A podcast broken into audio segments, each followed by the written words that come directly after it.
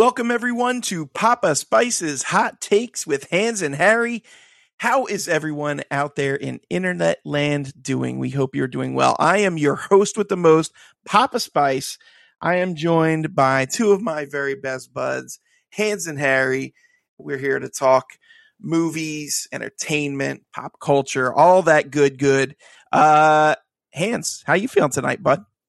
Good. Just got back from a little rest. Uh, had a couple days off down at the beach. Um, but yeah, it's nice to have a couple days just to relax, and then and then you just come back to everything, and you know have to go to work, and and luckily I got to see you guys today after a while, and and you know see you guys seeing you guys now because apparently I will not be seeing one of you uh for a few days because it's someone's birthday. Uh oh! Oh snap! Whose birthday It's- is it? Whose It's is it? It's me. It's me. Harry. It'll be my So- birthday. By the time this drops, happy birthday, Harry. Thank you. Uh, so I hope you have, I hope you had a great day, even though with this uh, your tech, your birthday's technically tomorrow. But Yeah, happy pre post birthday. oh yeah. man, what a what a. I hope what a I hope the time to be day was alive. everything you hope you hoped it would be. It will be. Yeah, it will be. Uh, yeah. Well, welcome back, Hans. Um, I uh, yeah, I gotta say, anytime that one of you guys is out of the office, it does not feel the same. We have a merry little bunch, and uh, there's definitely a piece missing. You know, it's it's not it's not quite the same. So glad to have you back today. And Harry, birthday boy, uh, up? how you doing, bud? I'm doing great. Uh, birthdays uh, on the horizon. Uh, hey, depending on how long we record, uh, if we go the length of uh, both of these features, it could be my birthday while we record. So, uh, Maybe you we'll know, crossover. no- no spoilers, but we'll see. Um, no, but I'm doing well. Uh, excited. Uh, I got a couple days off uh, coming up. I got the weekend coming up. Um, so hopefully some relaxing, fun times. Um, and just celebrating uh, my life. So uh, it's also my mom's I- birthday uh, on the Oh, same no day way. as mine. So yeah, so happy birthday to uh, to mom. Um, she'll probably listen to this. Uh, funny story because uh, she'll probably hate this. Uh, she couldn't realize uh, why we were talking so fast during the pod.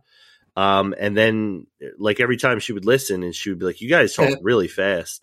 And I was like, "Oh, that's kind of weird." But like, I guess sometimes we do. You know, sometimes it gets like pretty late, or you know, whatever it is. You know, and uh, then she listened, I think, at home on like her iPad or something, and it sounded normal. And she was listening at like one and a half times the speed of for the podcast. So uh yeah we sounded pretty uh pretty quick Power um, with it so yeah Why does everyone sound like a chipmunk? that was uh her words exactly right out of right out of her mouth so uh happy birthday mom uh i hope you had a great day and uh i will be talking to you uh in the past i guess what a, what a way to kind of get into gear of a nolan movie is be talking in the past present and about the future so um we're hitting all the beats here Absolutely. All points are converging and happy pre post birthday to Mama Hipple too. That's amazing, exciting. Harry, don't, don't you have some film related escapades coming up for your birthday? Uh, I do, I do. I'm do I'm doing the best of both worlds. So obviously, uh, I I've been saving watching Oppenheimer again because uh, tickets are hard to get. Uh, we're one we're in a lucky position where we get to go to the King of Prussia uh, IMAX screen, which is like I think one of 19 and one of 30 in the entire world that has the what they call the true IMAX experience. Um, uh, so I've only seen the film once, so this will be my second time. Sadly, it didn't uh, happen before the pod because tickets are really hard to get. Uh, I'm going to a 10:40 a.m. show tomorrow, and uh, it's pretty much sold out, um, which is pretty wild uh, for uh, Thursday. Um, and then you know, like I- I'm getting to watch, uh, you know, the great Christopher Nolan, and then pairing that off with a with a double feature of the Meg Two. Uh, so you know, a little a little You know, cinematic creature- greats. a little creature feature and a and a bio, a three hour biography. So I'm really looking uh, looking forward to my day. Uh, Just like have some- Nolan intended. Just Exactly. Oppenheimer and then the Meg 2 right after. Yeah. Well, there'll be some there'll be some nice treats in between and uh, some cake and uh, yeah, we'll get to see uh, you know garbage uh, you know fish fish out of water uh, there. For, I hope your cake is Meg Two themed. Yeah, that would be pretty cool. So Is yeah, State so the, in this one? I didn't Yeah. see. Okay, Yeah. so he did not die at the end of Meg One. uh, well, I mean, he- you don't know. Maybe it's in he's his contract. in the, he the- can't even lose to a, a megalodon. maybe he's been in the guts of a Meg for however many years, and he just broke free. So Oh, is that what it is? I didn't realize he met a megalodon. I thought it was just a woman named Meg. I mm, can't believe there's another one out there. rom com. I think I'm going to need a bigger fist. oh man. So yeah, that, that's uh that's my day paired off there. So looking forward to it. Nice, nice, nice, nice, nice. Um, I don't think I've had anything particularly crazy going on. I still, you know, in addition to my daily movie watching, I've been doing the Summer of Samurai, watching a whole bunch of samurai movies, and um, I recently completed a Toshiro Mifune week, which was stupendous. He can do no wrong in imagine. my eyes. And also, you know, I, I told you guys, but um, I've been listening to a audiobook version of a book Quentin Tarantino wrote, which is called Cinema Speculation. And he kind of um, does deep dives on some of the movies from the 70s that influenced his cinematic taste. So I've kind of been playing along and after I uh after I listen to a chapter on a movie, then I go and watch it. So um I watched for the first time Bullitt and Dirty Harry. Uh so that's pretty pretty interesting. Um I love the 70s actually out of all the films uh, I love the 70s for its movies, I should say. Uh all of the films that I've rated on Letterboxd, uh, the 70s is my top scoring decade. So, Mm. which is interesting because it's before Yeah. I was born, but there's just something about the feel of a- a film shot in the 70s that's just magnificent. And a lot of the people that, uh, a lot of the directors that are considered the goats today, uh, that was when they were really kind of cutting their teeth and coming up and making, you know, stuff that um, broke the mold. So it's a very, very interesting time in cinema that I like to revisit. Can I can I have a follow up question on that? When you watch Bullitt, what did you like better, Bullitt or Bullet Train? Uh, Bullet Train. Good old far. bullet train. Ugh, I actually, you know, Steve McQueen, um, he has charisma for days for sure, but Bullitt actually, and I know y- your question was jokey, but I'm going to dive in anyway.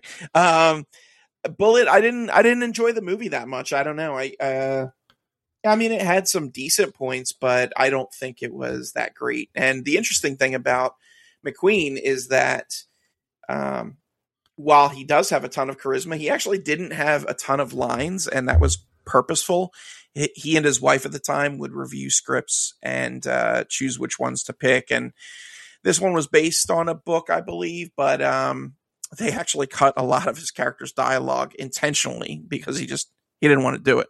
So uh, he got leading man status without having to do a ton of heavy lifting, just lots of pure animal magnetism. Nice. Uh, so yeah, that's that's how things are going on the the Papa Spice front. Beautiful. But with that said, uh, Hans, talk to me, baby. It's news time. Anytime is news time. I thought oh I don't have my Yeah. intro. No, I know. I, I don't. I don't know what's going on with the Uh-oh. intro, but Uh oh. yeah, I know. All right, well, let's do it. We're do- we're live, baby. We're gonna do it without the intro. Just That as was good. fantastic. Oh, there it is. Look at that. Guys, coming to you live from the Hot Takes studio with only the finest technology, editing resources, all that stuff. We have our very own reporter, our man on the street, Mr. Chris Hanratty. Oh, uh, It's tough, it's tough when the you do it live. It's tough when you do it live. Wheels are going off the tracks already. We've only been recording for five minutes. Well, all right. So run a tight ship.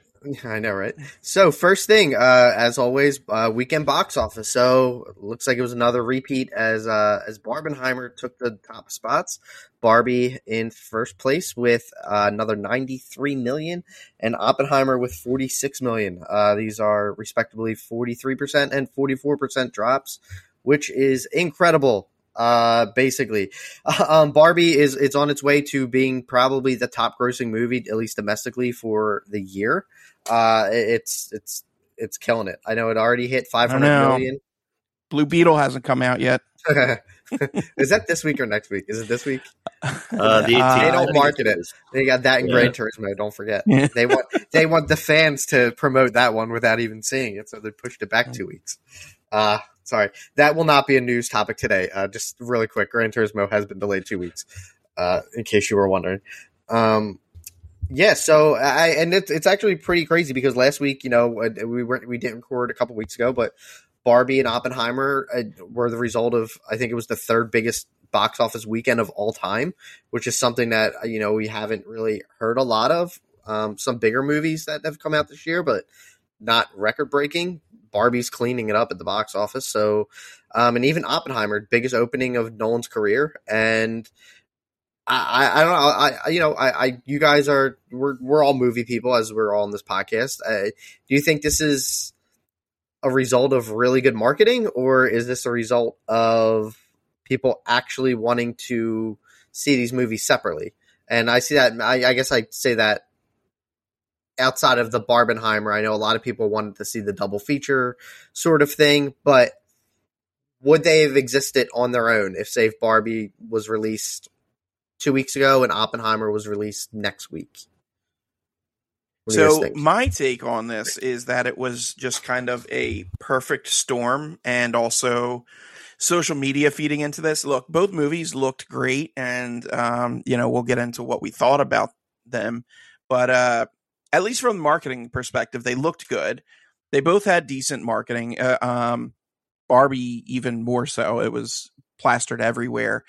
And really, I think, you know, the main story here is the uh the influence social media had on said marketing and the whole, you know, Barbenheimer thing. It was storm here of, you know, Nolan and storm here of Greta Gerwig and the two uh, uh directors projects colliding on the same weekend and everybody, you know, kind of rather than saying, "Oh, we're only going to go see one," hey, let's make a weekend of it and go see both. And I I think that if this went back 15 20 years where um social media was around but you know not certainly as prevalent or to the um the impactful as it is today uh I don't think the box office receipts would have been as much, assuming that you know money uh, or ticket costs were the same. Um,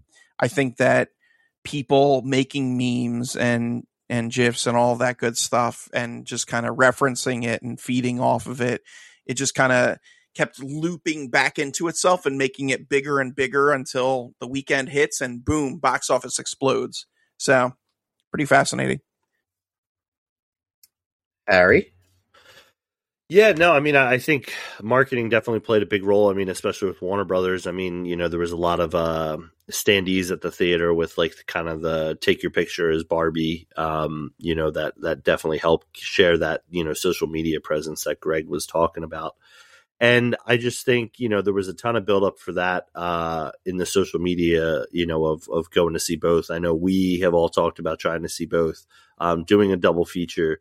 Uh, so there was a lot of stuff uh, created with that, and uh, yeah, I mean, obviously, you know, Barbie was always going to be number one. You have a, a toy that's been around for sixty years versus a three-hour biopic. Um, you know, it's it's. Uh, I, I would definitely say I've seen a lot of people uh, reference or want to see Barbie more than I would say Oppenheimer, which isn't surprising. And plus, you know, Oppenheimer kind of hurts itself in a way with you know when you are a three hour movie plus trailers plus clean time you know there's only so many times they can play that movie a day so Um, you know, and I, I always think there's always, you know, a misunderstanding when it comes out in 70 millimeter, IMAX, 35 millimeter, digital, digital IMAX, film IMAX. I think that, not that it hurts, but I think people are like wondering what's the best way to see your film. Um, and then I, there's definitely a big thing that I that I would relate Barbie to in regards to you know the craze with Beyonce and Taylor Swift right now with their concerts of just you know a lot of a lot of women are taking the opportunity to treat it as a night out you know get dressed up go see Barbie you know go out for drinks after go out you know for drinks before you know go out for appetizers after whatever it is so there's definitely an element uh, in there with that and then you know we talked a little bit about you know the double feature nature of it so um I, there there definitely is a thing of like I think it would be hard to recreate. Um, you know, I think there is an element of this of this is kind of like a perfect storm, as, as Greg mentioned. Uh, but I also think if you're loading up the summer schedule for next year and it's you know, let's just call it Fast Nine and and you know a rom com or something, um, like a No Hard Feelings type. I don't think you're going to get the same energy. Maybe a little bit, you know, for film lovers, and um, one more point I wanted to make too is both of these movies are fantastic. So it makes it easy for repeat business for, you know, I would even say even just talking to people at work. I mean, we're the we're the biggest. I I, I call myself a movie snob at work because we're like the biggest movie fans there is. Most people I, I talk to at work haven't been out to the theaters in years. Um, and even their interest is piqued in wanting to go check out Oppenheimer because of the spectacle, or wanting to go check out Barbie because they heard how fun it is. So, um, word of mouth off of a good movie, I think, is always uh, the first ingredient for success. So, um, I'm happy that uh, you know two successful movies that uh, I enjoy and the crowds have enjoyed is, are doing well. So, yeah. Yeah, and on that note, just uh, with your word of mouth, I, I, there, I think Oppenheimer is not a movie that I would think that 18 year olds would be going to see. And I, a few, you know, the the younger crowd that I've spoken to, um, they they've either seen it or they're interested in seeing it. Um, and and it, part of that's the the Barbenheimer experience, but uh, it, this is the kind of movie that I, I, don't think is successful without Barbie. Um, and I not, I don't want to say successful, but to get a new crowd in to see it, and yeah, and I think that that's great because uh, this is it's a it's a fantastic movie. Uh, it's a movie that normal teens wouldn't be interested in, being a political. I don't necessarily want to say thriller, but there's a lot of political tones here that it. I think it, it's open. it's eyes of you know people are opening their eyes to it, so that's good. All right. Well, and some sad news. The other day, we got the news that Paul Reubens, uh, actor, uh, frequent movie theater visitor, has uh, has passed away uh, at the age of seventy after a, a, little bit of a bout of. Uh, he had a secret bout with um, with cancer. No one really knew that he was sick. He released a statement. Did he pass away? I think it was yesterday. We got the news. Um, the night before he passed away, apologizing for his uh, his keeping it secret. Um, I, you know, this is probably it, it, does hurt a lot for me because I've watched out of movies I've rewatched a lot. Pee Wee's Big Adventure and um and I'll even say Big Top Pee Wee, which I don't think ninety percent of the people in the world know that that exists. But Big Top Pee Wee is a fantastic movie if you're listening. Um, but it is uh it, it stinks because Pee Wee's Big Adventure. I, I I honestly do quote uh, maybe every day or every other day with uh, just a little line from it, especially when I meet someone named Francis, because um, whenever I, um, you know, I, I, they go away, I will go Francis, which is you know, popular from um, Pee Wee's Big Adventure. Um, yeah, this stinks because I he. It's a shame that he was known for Pee Wee because there's a lot of other roles that he was definitely a earlier in the 90s a that guy because he would show up in different movies but people didn't really recognize him because they always went to pee-wee um, I, I recently learned that he and i after a revisit that he was the penguin's father in batman returns. Um, hmm. he was the villain in buffy the vampire slayer with kristy swanson in 92 which um, one of the villains yeah. He, one of the villains and then he reprised the role for um, what we do in the shadows in one of the seasons which was great um, and he, he have a serious side too because he was in um uh, he was in Blow and a couple other movies that I know he he definitely did a um, did a few a few different roles and and and acted. I think up until up until he was even when he was sick. So um, it, it is a sad one. I you know in terms of pop culture, this was he was an icon. You know, it, it is it is sad because it did kind of come out of nowhere. Um, you know, the the thing nowadays is if you see a name trending on Twitter, um, someone probably did something illegal or they had passed away. And when I saw his name, I'm like, oh no! Like I just have Yeah. a feeling that he he uh, you know I did not want to see that. So, um, Har, I know you weren't. Are you big on Pee Wee's Big Adventure? Or was that after your time a little bit, or before? Yeah. I'm sorry. No, no, you're good. Yeah, I mean, uh, you know, I don't really have much relation to to Paul Reubens. Um, you know, sometimes like I was definitely thinking about you uh, when I read this news, Hans, because uh, I just remember our days, early days of working together. You would either quote, uh, you know, uh, Pee Wee, or you know, uh, reference it and how good it is and how you know underrated it is, and I would always look at you like this crazy guy um, because I just have no relation to it. So, you know, um, you know, I guess the thing, you know, it could speak to is just, you know, obviously, you know, I'm glad he was able to handle this the way he wanted to, you know, as far as, you know, I, I we have kind of a, you know, similar thing that happened with Chadwick, with just kind of keeping things, you know, to himself. And, you know, I hope that was a decision that, you know, he wanted to do. I'm, I'm glad there was no leaks about it, I guess. Um, you know, and he was able to pass with, you know, friends and family knowing, um, you know, and getting that final message out or whatever. So, but I'll toss it to Papa because I know uh, I know this one hit you the other day uh, when you were I saw your post, so I should just say that. So I'll toss it to you. Yeah, yeah. So Hans and I, uh, we're only one year in difference age wise. And um, so this Pee Wee's Playhouse was like right uh, as I was growing up uh, as a child and um, loved it. It was one of, if not my favorite uh, live action show. Um, you know, loved seeing Penny and the King of Cartoons and uh, Zombie and you know Cowboy Curtis and all the the characters. It's just uh, it's very much a phenomenal show and was a huge part of my childhood. Uh, and I rewatched it as an adult, and while it is aimed for kids, um, just the silly weirdness of it all kind of still held up. But um, yeah, it was it was a bummer when I found out the the news because it had been a private battle. So you know I was caught off guard with his passing. Um, and I feel like it's it's kind of a shame because well, I mean, obviously it's a shame that we lost him, but um, I don't know that he ever had another character like Pee Wee is an indelible character on on pop culture.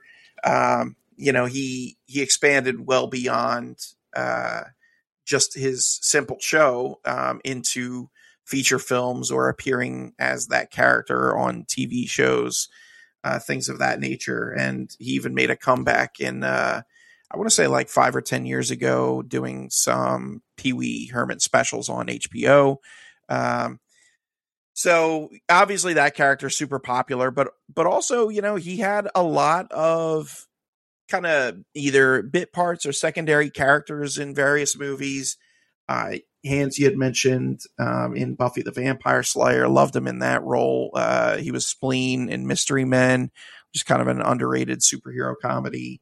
Um, little known one that I actually did not find out until uh, probably last year was he did the voice for Lock of uh, Lock, Shock, and Barrel from The Nightmare Before Christmas. And uh, the the funny way that I found out actually was I don't know if it's every year or like every other year, but um, usually Danny Elfman will do a live concert of all of the songs from Nightmare Before Christmas, performing them, and most of the time they have the actors, the original voice cast, uh, reprising their roles, and they called him and Catherine O'Hara out to sing uh, "Kidnap the Sandy Claus," and I was like, "Oh, I didn't know that was Paul Reubens. That's amazing." So, yeah, he's he's been in a lot of stuff. You mentioned Penguin's father in Batman Returns. Just uh, just a ton of you know kind of little roles, but um, man, he was he was very important to me. And he had that one uh you know issue back in the early 90s i believe it was that that caught a lot of press and you know that is what it is but um going through twitter over the last day it seemed like he was a genuinely good guy that um would take time out of his day for pretty much anybody so.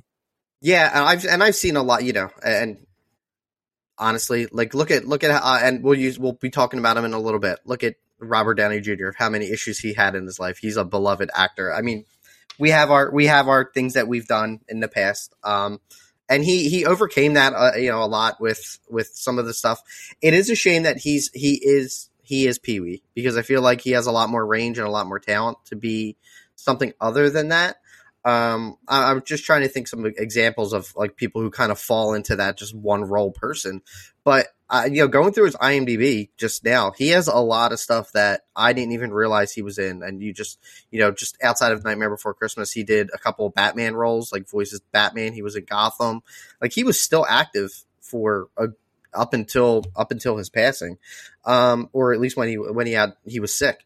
Um, but you know, similar to what Harry said, like with Chadwick, Chadwick Boseman, um, it, it's unfortunate that it did come out of it, it, came really far out of left field. But you know, um, you know, he's a, he's a piece now, and um, yeah, it, it, it's it's a shame. So I'm, um, you know, I, we maybe I, I don't know. I know there was I I know back when Pee Wee's Big Holiday came out, there was talks that there was going to be another gonna keep that Pee Wee revival going, but I think the interest in that was not as great as they expected it to be.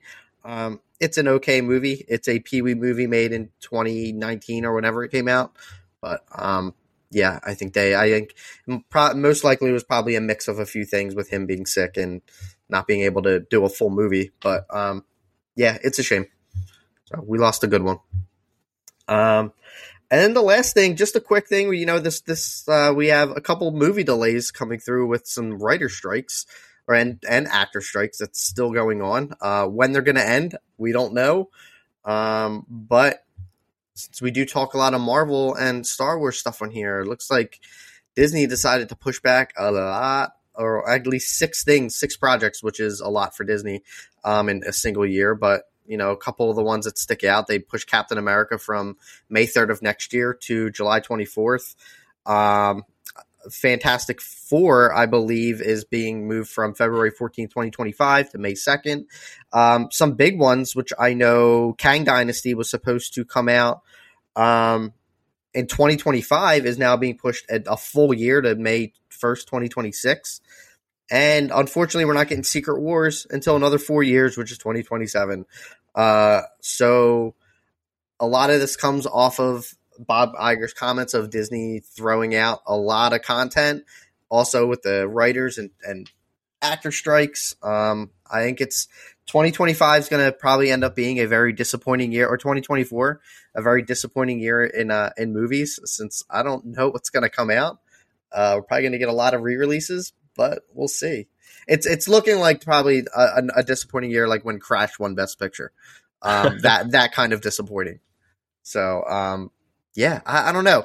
Do you guys are you do you you think you're going to start seeing a lot of studios like follow suit with this, and you know do you think they're either going to start rushing stuff out once the strike ends, or, or what? What are your feelings on the strike? Like outside of supporting it, do you think this is going to get drawn out? Because the writer strike's been going on for I think over two months at this point actors strike. It sounds like it's not going well. Unless so you're Stephen I, Amell, because you'll just take any job oh. and, and, and you'll just you know Yikes. you don't support striking, but you support the cause. Well, uh, all right. So yes, his comments were a little inflammatory, but to clarify, he is striking. Is just he's saying he doesn't agree with it. Um, just saying. actually, actually, all right. So kind of to touch on two things as far as um, releases go, uh, no major shock there. I think the two big disappointments for me are um, Ghostbusters actually got pushed back. The sequel to Ghostbusters Afterlife that was supposed to be out in December, although it's questionable if it would have made that date anyway. It's funny uh, it wasn't even. it wasn't even because of the strike. It was just because they knew how bad it would be, so they were worried. So they they pushed it back. Sure, you're so funny tonight. um, anyway, Uh, so that one, and then Fantastic Four moving doesn't bother me as much, but I, I need to know who's going to play the four. So the fact that they have not been able to cast them, um, seems like a problem. That is like that's more like you know it less bummed out about it, more just like I just want my curiosity satisfied. So as far as movies getting pushed back, there's that. Uh, I did see something that I believe the WGA was going to sit down with the studios this Friday to try to renegotiate, uh, or not renegotiate, but negotiate. Period. Um, yeah, it would, I, be, it would be today too. that the pod drops. So sure, uh, yes. Look, just just pay these people, man. They, they're providing us with all of this entertainment, uh, most of it is good. There's a lot of quality entertainment that drops, uh, whether it's the writers, the actors, you know, directors, just everybody, everybody that's involved in the production of a movie outside of studio executives. Give them raises, pay them. They deserve it. Uh, I think you know the the common misconception, especially with actors, is that everybody makes you know millions of dollars oh you're a famous actor you've got to be you know living large and in a five million dollar house and it's like no like five percent of the actors make that wealth and then the other like 95% can't even afford health insurance they're they have a minimum rate too and you know it's it's tough out there it's tough for everybody so look if if barbenheimer can rake in these millions and probably billions of dollars. The people that helped bring that vision to life deserve a piece of that pie. Uh, so, studios get this get this taken care of. And to your question, you know what what's going to happen? Um, I think that stuff will probably be piled up more so um, when these delays stop. So, like for example, let's just say uh, I'm just pulling two names. Obviously, these aren't um, these. This wouldn't make sense. But if Super Mario Brothers hadn't been released yet, and Dune Two hadn't been released yet, um, I think that whereas maybe they would have spaced those movies out uh, release date wise, now maybe there will be a week or two in between them because there's just going to be so much content from all the studios in the pipeline, and it's like we got to get dividends on that. So Harry, what's your take on this? Oh, um, uh, Harry, before you start, oh. and then the other big one was um, Beyond the Spider Verse is has been pulled. The, at least the release date has been pulled, which was slated to open up in March. Uh, I, I, as con- as I want, as much as I want, I was confident that wasn't happening. Like I, yeah, I felt like that was a. But the fact that they indefinitely, um, you know, they indefinitely had um delayed it uh, I don't know when this movie's coming out now. So my fear is we're not going to see this until probably 2025 or 2026.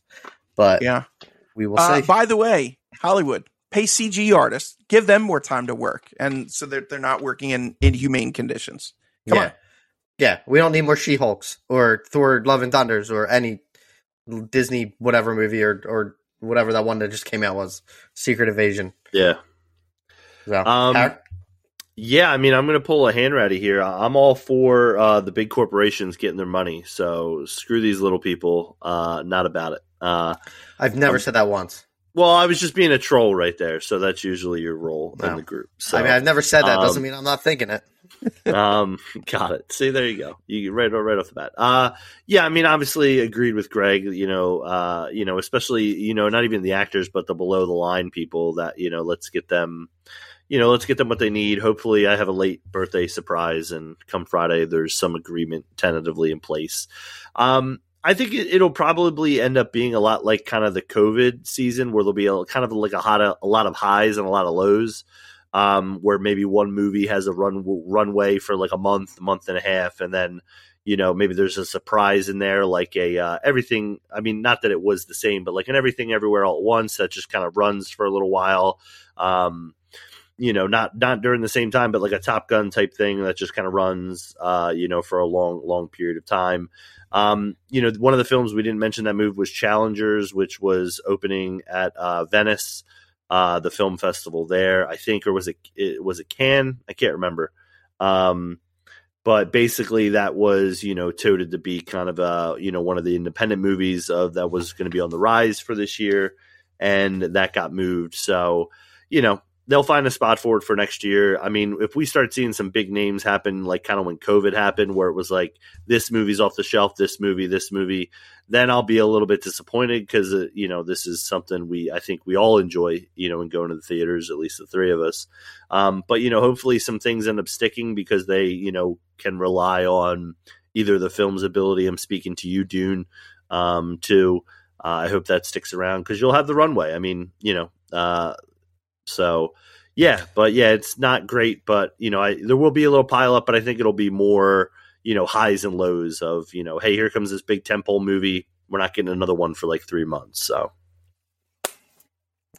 Oh, and we did mention it too. There's also Gran Turismo. Just reminders for all you listeners if you're if you have your tickets Yeah, for I'll Gran be there. Turismo, it has be been there. delayed for two weeks Yeah, because in the Eddie, words, Eddie wants to see it, so I'll be there. of course, in the words of whoever de- is deciding this, let the fans promote it because the stars can't. But how can you promote something you haven't seen and so you delay whatever?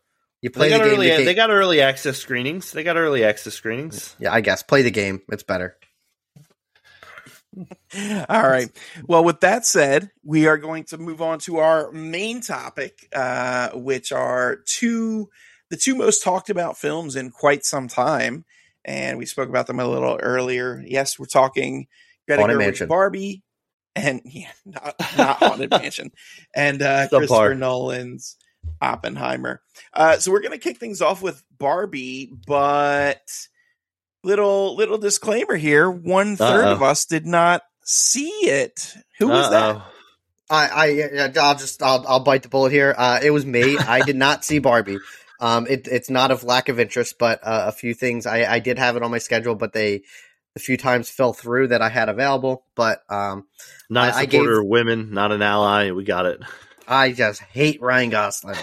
Um, but in all honesty, I gave the boys just my full support to just go ahead and go spoiler nuts and spoiler heavy. I probably won't see it while it's in theaters. Uh, so it's definitely uh yeah i know I, I i i i will say that when this movie when the trailer first came out i thought this movie was just going to be eh, like a nice little 40 50 million dollar opener. Nice. Not not it wouldn't be super great.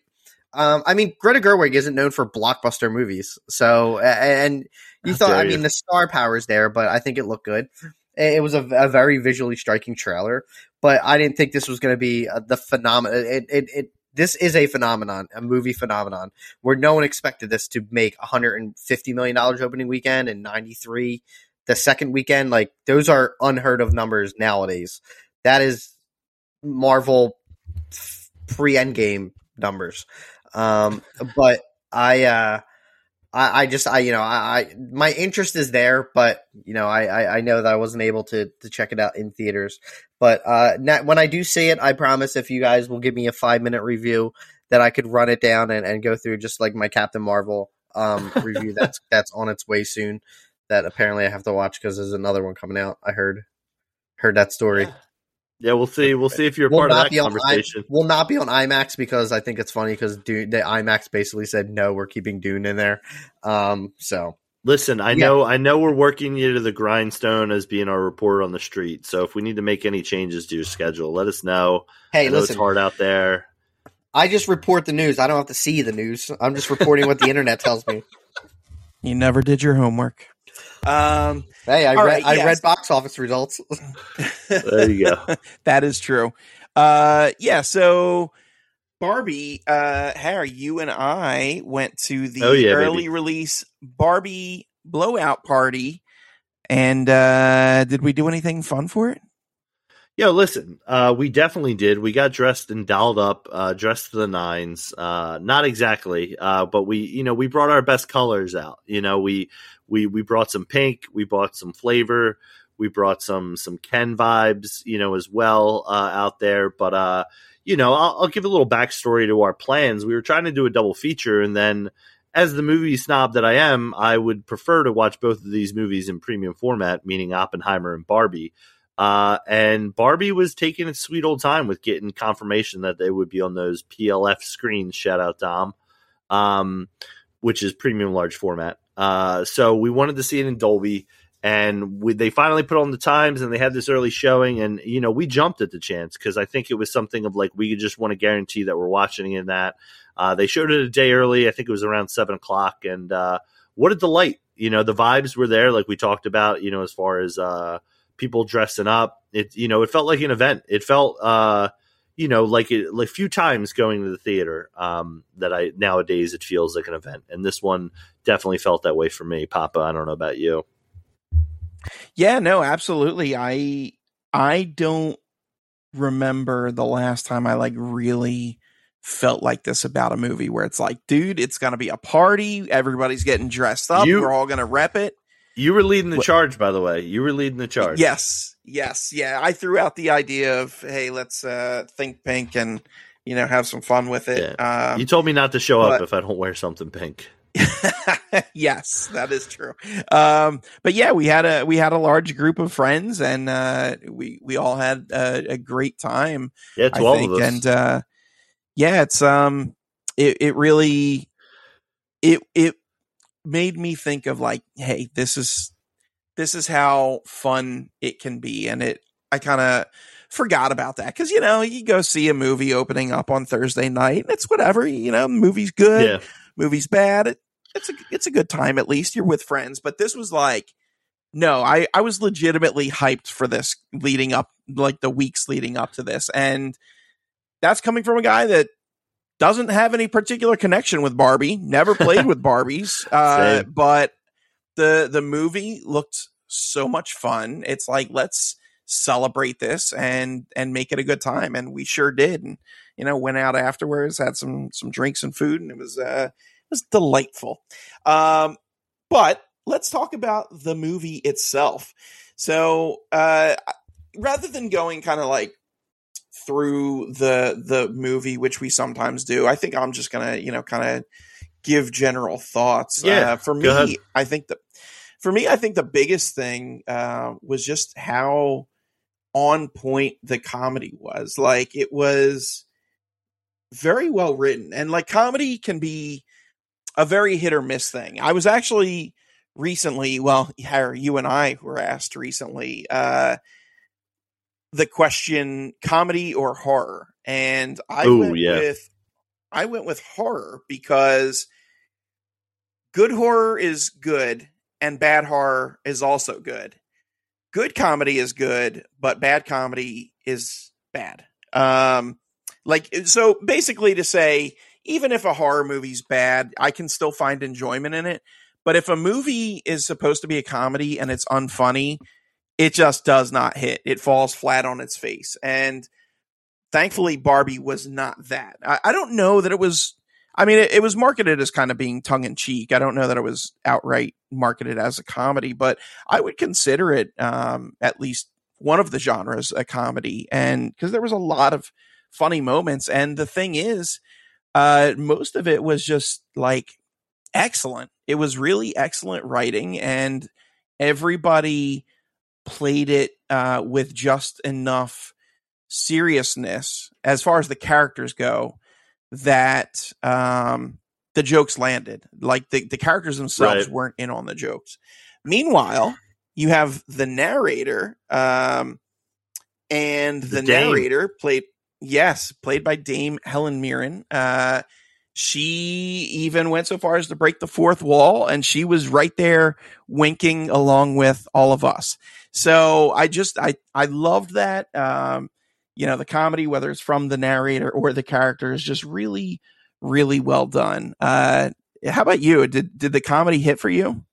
Yeah, I mean, I uh, there was a lot of comedy. I felt like even in just the opening, you know, they kind of do this thing. I, I, would even say uh, there's a lot of notes I feel like from the Lego Movie uh, about mm-hmm. this, and I know Chris saw that, so he could probably just picture uh, what you know the movie was about. But like it starts off by just showing you like this world of where Barbie lives and how the how the world works, and it kind of sets the tone. And then they play it back a second time, but there's you know the beats are a little off this time when they go through the second time of the day, and you know, even then I, I, was cracking up and laughing because, you know, the opening song, uh, poor timing for, for Lizzo and Lizzo fans out there, but, uh, it's a song by Lizzo. And, um, you know, it, she just kind of also breaks the fourth wall by like checking in on Barbie and being like, you know, are you okay? And then just like continuing kind of the vibe of, of bringing into that world. Um, you know, and there's there. I think a lot of the comedy for me works really well in the Barbie world. Um, you know, I this movie kind of breaks down into you know not similar, not dissimilar to Oppenheimer, and very very similar themes along with Oppenheimer. But you know, we go Barbie world, real world, Barbie world. Um, and the Barbie world stuff works really well for me. Uh, I found the Ken stuff to be a little bit more funny um, and I think that a lot of the Ken stuff, as as you mentioned, I didn't go into this movie being like my my memories of Barbie. Let me recount them.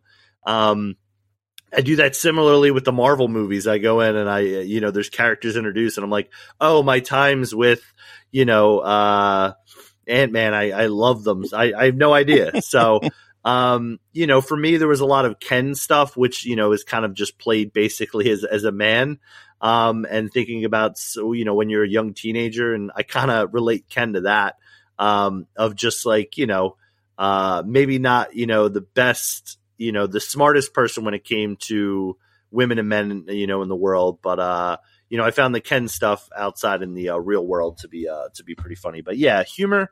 100% on point. Uh, definitely a very funny movie. And as you mentioned, tongue in cheek. You know, I don't think this movie was ever going to take itself uh, super seriously.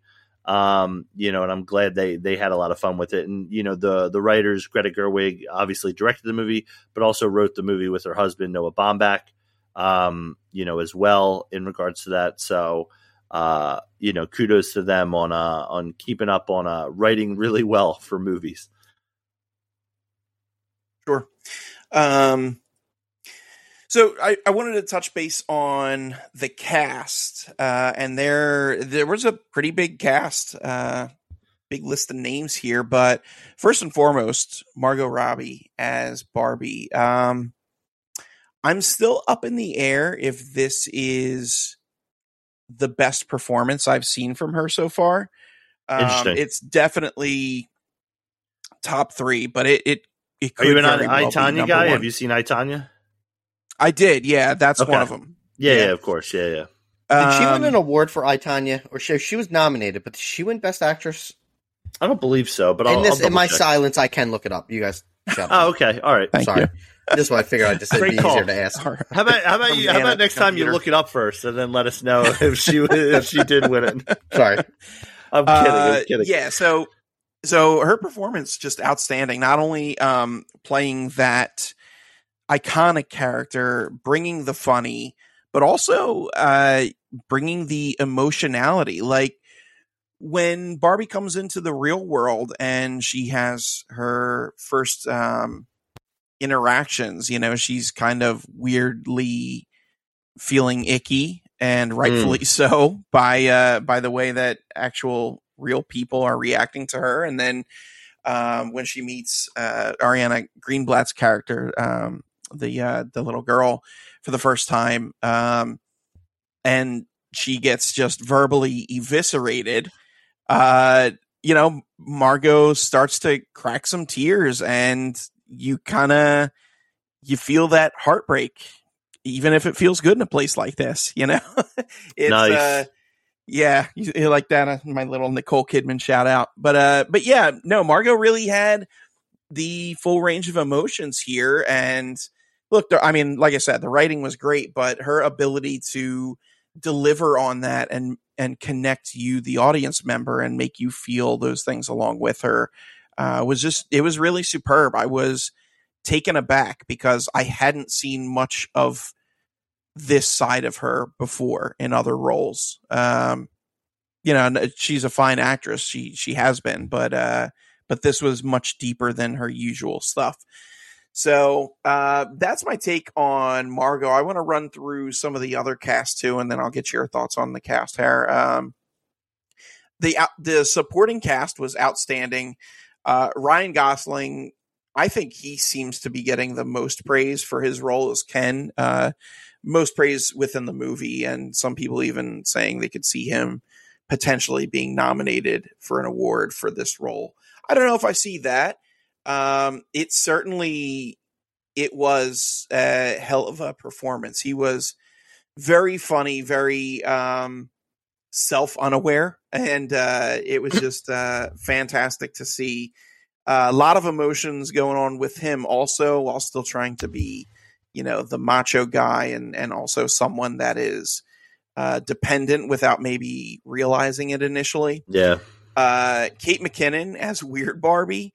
I uh, I turned to our buddy Dom before the movie and I said, honestly, the character I'm most looking forward to seeing is Weird Barbie because I had seen like maybe one still of her character, but I had read a description of, you know, her being the Barbie that was used and abused and hair cut up and marker all over her face and lipstick way out of line, that type of stuff. And um, Kate McKinnon can um she can be great, but sometimes she can way overstep that line and just uh, kind of go beyond. And um, she didn't do that here. She kept it like perfectly balanced in terms of the comedy. It it wasn't cringeworthy by being Yeah. too bombastic. It was like it was just enough. And delivery, you know, look and all. Well, I mean, look is more hair and makeup, um, but uh, she was she was outstanding. So I really, really enjoyed seeing Weird Barbie. Uh, Michael Cera as Alan, absolutely fantastic. I think maybe a lot of people's favorite uh, side character from the movie. Um, it's very much a Michael Cera role. I don't think he, I don't think acting wise he he went out on a limb or stretched his Yeah. chops per se. But um, the stuff that he had, he you know he knocked out of the park. He he did exactly what was needed and uh, and you know delivered those lines as Michael Cera as he could.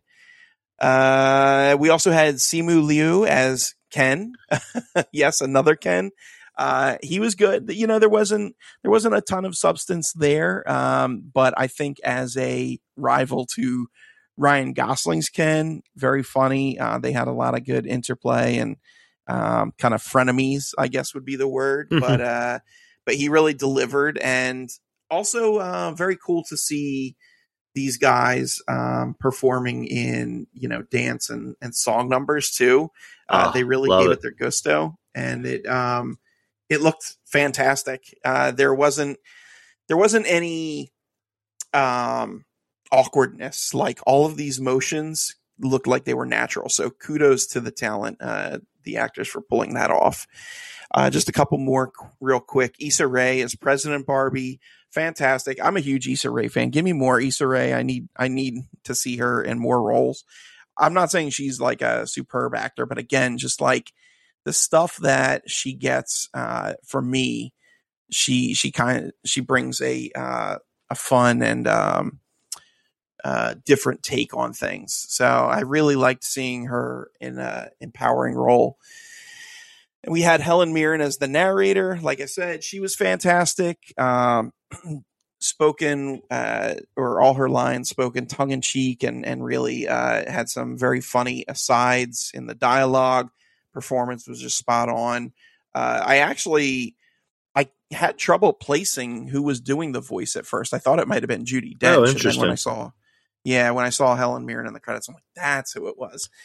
Um, but outstanding. And then uh, the last one I wanted to touch on for me anyway was uh, probably maybe a controversial one. Um, or maybe not controversial, polarizing, I think would be the better word.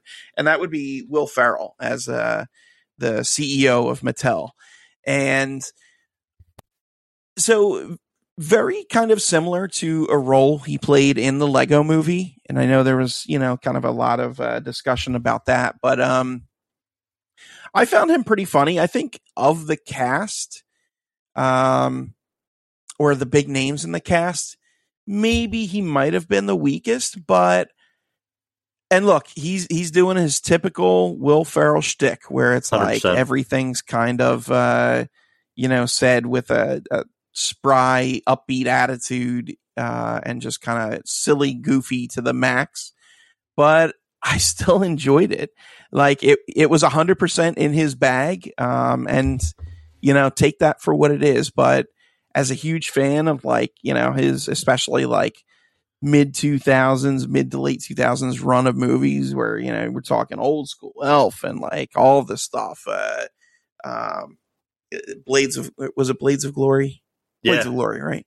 Yeah. Like all of that, dude. He was, he was having a monster run and like this, this role would fit in perfectly with that type of stuff. Uh, but so it might not have been anything different for him, but it was still enjoyable for me. I was still chuckling and instead of rolling my eyes. So mission accomplished. Uh, Hare, what are your thoughts on the cast? Any standouts or or weak spots for you? Yeah, I mean, uh, you hit on a lot of the main players in the movie. Um, you know, Michael Cera as Alan. Um, I've always thought of myself as an Alan in my later years, um, and uh, very much a Ken in the younger years. Um, but yeah, Michael Cera, I'm never gonna be upset when uh, he has a role in any movie, especially something as fun as this. And I think he, as you said, he makes the most of it. Um, Kate McKinnon's Weird Barbie, that was a fun little uh, nod to any kid who was ever creative. You know, that's something I can relate to, you know, when you have your action figures or whatever, or, you know, you have two of the same and it's like, well, let me try to put a wig on this one or let me, you know, this one, you know, I guess there's all, there's a little Sid in us, you know what I mean, from Toy Story and you just create our own little weird action figures.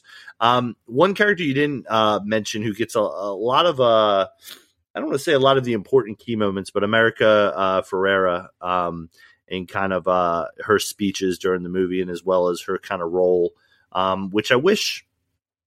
I guess I don't wish they expanded upon a little bit more, but I think may, maybe spent a little bit more time with. Um, but it's you know very relatable. She plays the kind of fish out of water in the Barbie world as a regular human. Um, you know, uh, and then uh, just touching on the main two with Gosling and Robbie before I go back to the your Will Ferrell point. Um, I was one. I was a Ken. I came out of the movie and I was I was very much you know in support of Ryan Gosling. Um, and being the best part about the movie, surprisingly. And then the more I sat with it, the more I read, the more I listened to, you know, and the more I saw scenes online. Um, you know, and thinking back on it, I don't think there's any bigger movie star that we have than Margot Robbie. Um, you know, and I think this just like this not it, not that I wasn't already, but I think at this point it's like any movie she's in, uh, you know, has got to be worth checking out um, or heading out to the theater for me. Um, no matter how small, no matter how big, you know, part of the reason why Greta Gerwig was the director and writer of this film is because of Margot Robbie's production company helping to push, you know, uh, having her do it. Um, and Chris, do we have uh, only nominated, never won, right? She did not um, win for I Tonya. That went to Frances McDormand Yeah. for three billboards outside. Nah, that's a shame. Um, take that one back. You know, Frances already got a couple.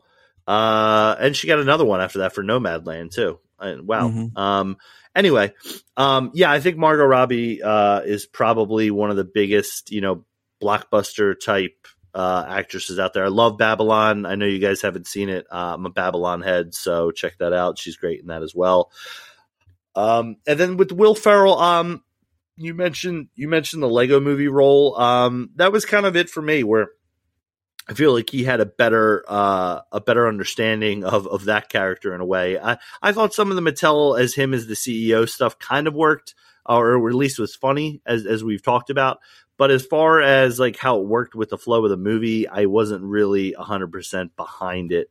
Um, and that's the kind of the the only ding for me in a movie that I that I uh, really really enjoyed uh, for it. So yeah, um, agreed with the, the rest of the characters that you mentioned. Um, I mean, we could go on. One of the one of the funny things about this movie is in the end credits, they literally list everybody uh, with the actor and actress's names, and they just have either Barbie next to it or Ken um, or Alan. Um, so it's really funny when you're watching the credits and it's literally just like the first nine is like Barbie, Barbie, Barbie, Ken, Ken, Barbie, Barbie, Ken, Ken. Um, so it was, uh, that was, that was, uh, a nice laugh after the movie, um, in regards to it. Cool.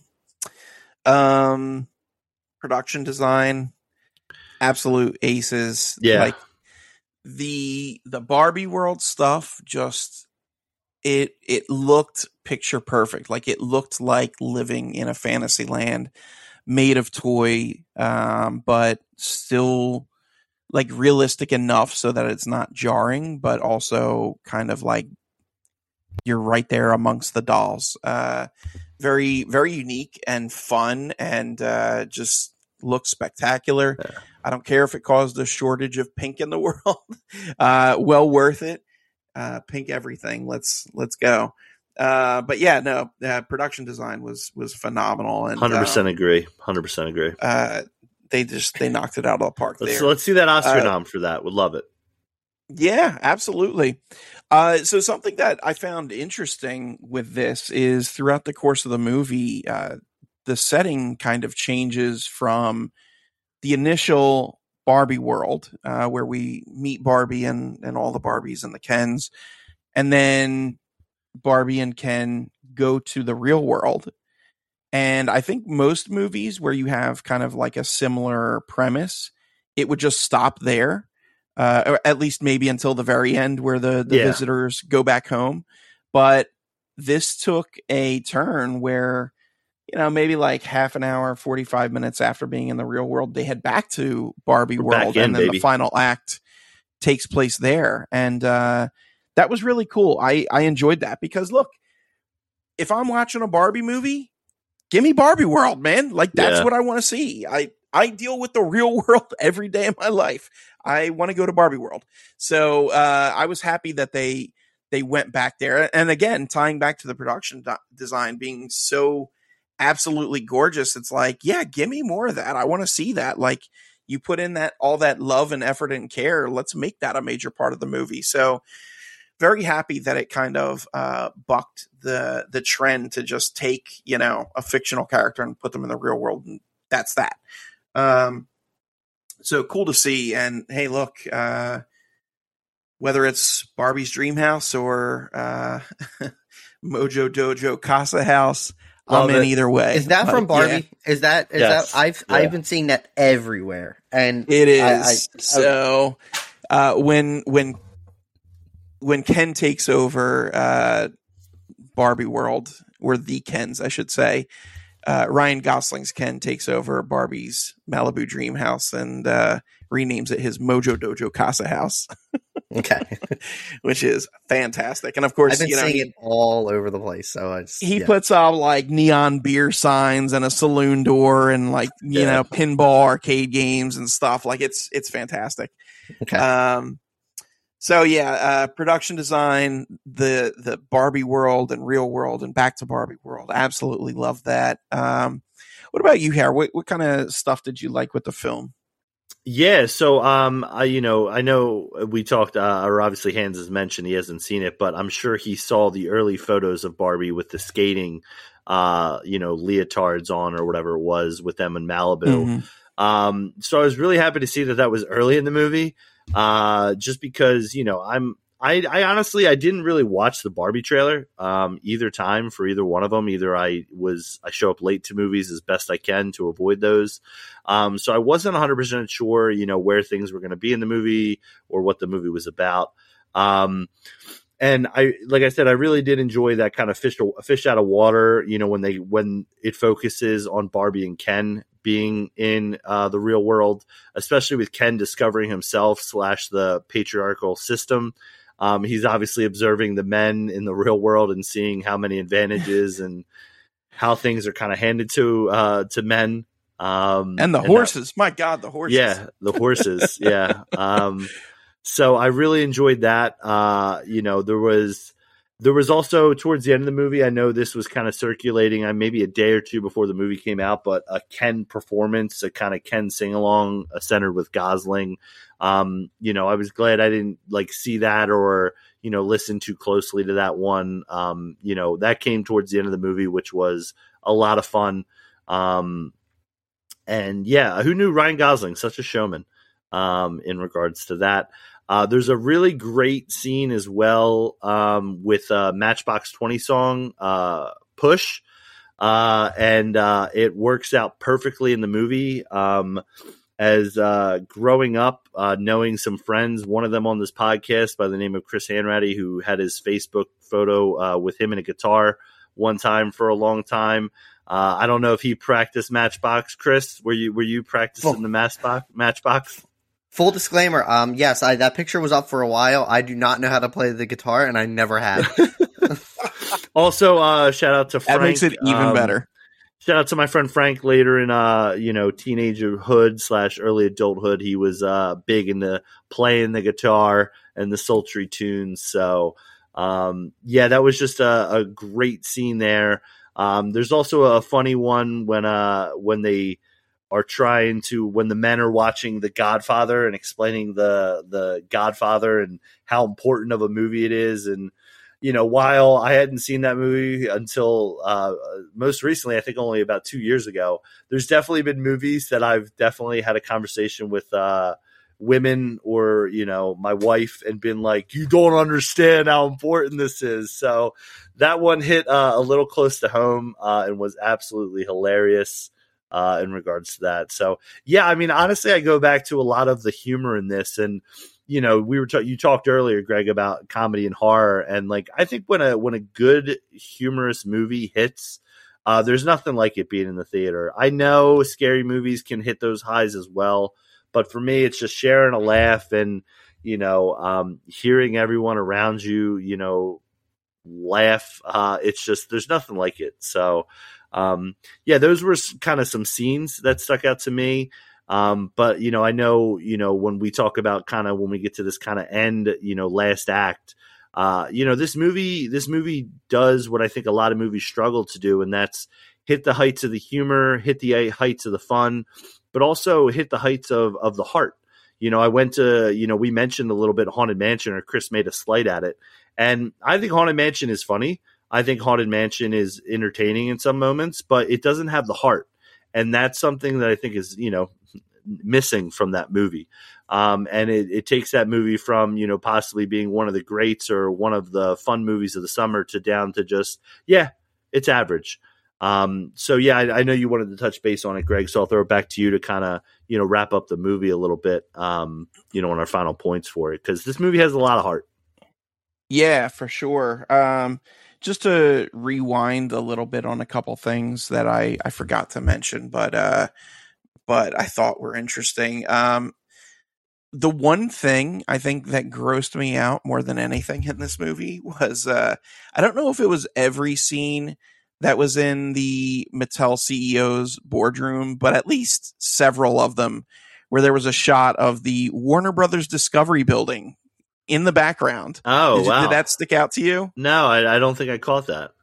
Oh, yeah. It was very clearly displayed. And uh, yeah every single time I saw that, you know, Will Will Ferrell's in the foreground talking, in the background outside the uh, the skyscraper window, yeah. you see uh, Warner Brothers Discovery logo in the background on a building, and their Mojo Dojo instant, Casa House. Yeah, just instant gag reflex and eye roll. It's like, come on, gross. Like we don't need that. Uh, Hans, just something to keep an ear out for when you do watch it. There's a good natured shot at Zack Snyder's Justice League. Really dug that. Dang. That popped me.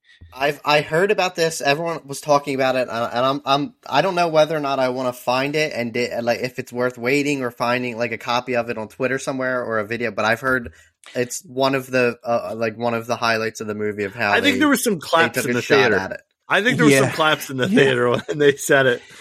Uh, I think it's just I mean it's it's very very brief and it's not anything terrible at all. Uh, but it it in fact it's more a dig on men than it is that movie. Yeah, I would agree. But um but it was just it was very unexpected. Like I did point. not see that coming and boy it loved it. Absolutely loved it. Yeah, uh, I, I, I heard good. I, I I might I might track try and track it down tonight. But it's been two weeks. It'll probably be on Twitter. Yeah, I'm sure it will. As as um, Greta Gerwig intended me to watch this movie. so uh, yeah, you know that those were just. Oh, and I'm sorry. Um, one other thing too, the big climactic beach battle. Uh, absolutely yes. love that where you know they're shooting plunger arrows or whatever, and there's a giant dance off. Like perfect, just stunning. Yeah, absolutely stunning. Uh, so job well done there. Um, the, the, movie, it's just, it's so darn good. Uh, we talked about it being a comedy, but there's a lot of themes in there, themes of purpose and, and, uh, sense of belonging. Um, sexism and, and, patriarchy, like Hare said, and even you know becoming more or you know being considered more. Uh, Barbie can is considered an icon, and she's thinking she's having one impact on the world, and then um, you know she meets uh, someone who is quite the opposite. She's kind of um, railing against Barbie now that she's growing up and and what Barbie stands for. And uh, I mean, even with the the ending, there's there's kind of some homage to Pinocchio, you know, kind of wanting to become a real person uh, and not just a plastic figure, um, being someone who has their own agency and and has free will and able to uh, to live a full real life as opposed to just being in a fantasy land. So yeah, all of that very unexpected. Oh, and by the way, that shot um, when Barbie was deciding whether or not to become human, and she's kind of seeing all of these women and girls' lives through her eyes, and yeah, tears are flowing. Just absolutely gorgeous. Uh, I'm kind of yeah. getting goosebumps now talking about it. Just uh, really, really well done.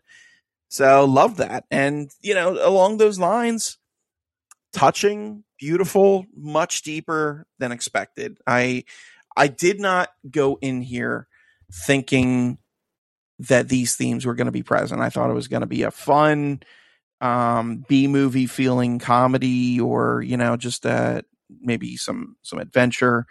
Um, and I was pleasantly surprised and taken aback uh, by how what was incorporated in this. And I look, as much as we give the studios crap right now, and rightfully so, for everything that's going on with the strikes, um, I gotta give props to both Mattel and Warner Brothers uh, or Warner Brothers Discovery for kind of allowing this vision of Barbie to come into place because I feel like most studios would say, hey, this is a hot IP.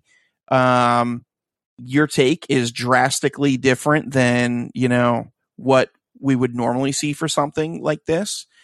Uh, but instead of putting the clamps down on it, it feels like they let Greta do her thing. And uh, instead, we get this absolutely marvelous, one of a kind movie. So I'm I'm very thankful. And hey, look, also great case for less studio interference, right?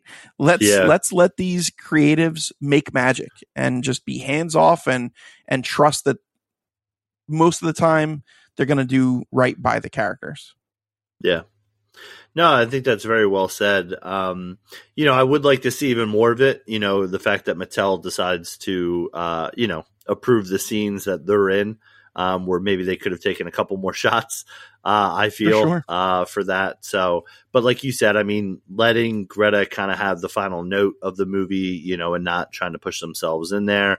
Um, you know, the the movie for me is a, a lot about identity and purpose, and you know, uh, for lack, you know, uh, as as a as a as a white male, uh, you know, it's a lot about how hard it is being a woman uh, in in the world. Um, and you know just try to be an ally out there try to be try to listen uh, definitely more uh, in in regards to that and just try to be try to try to help and try to understand and uh, you know i think this movie you know as you mentioned it greg is it's fun it's poppy i mean heck it even has a you know uh, gratuitous uh, what was the vehicle, but a car scene where you can definitely see what type of uh, model car uh, they're trying to promote in this movie. And, you know, all the big blockbusters have that for the summer. So, you sure. know, uh, it's nice to see that there.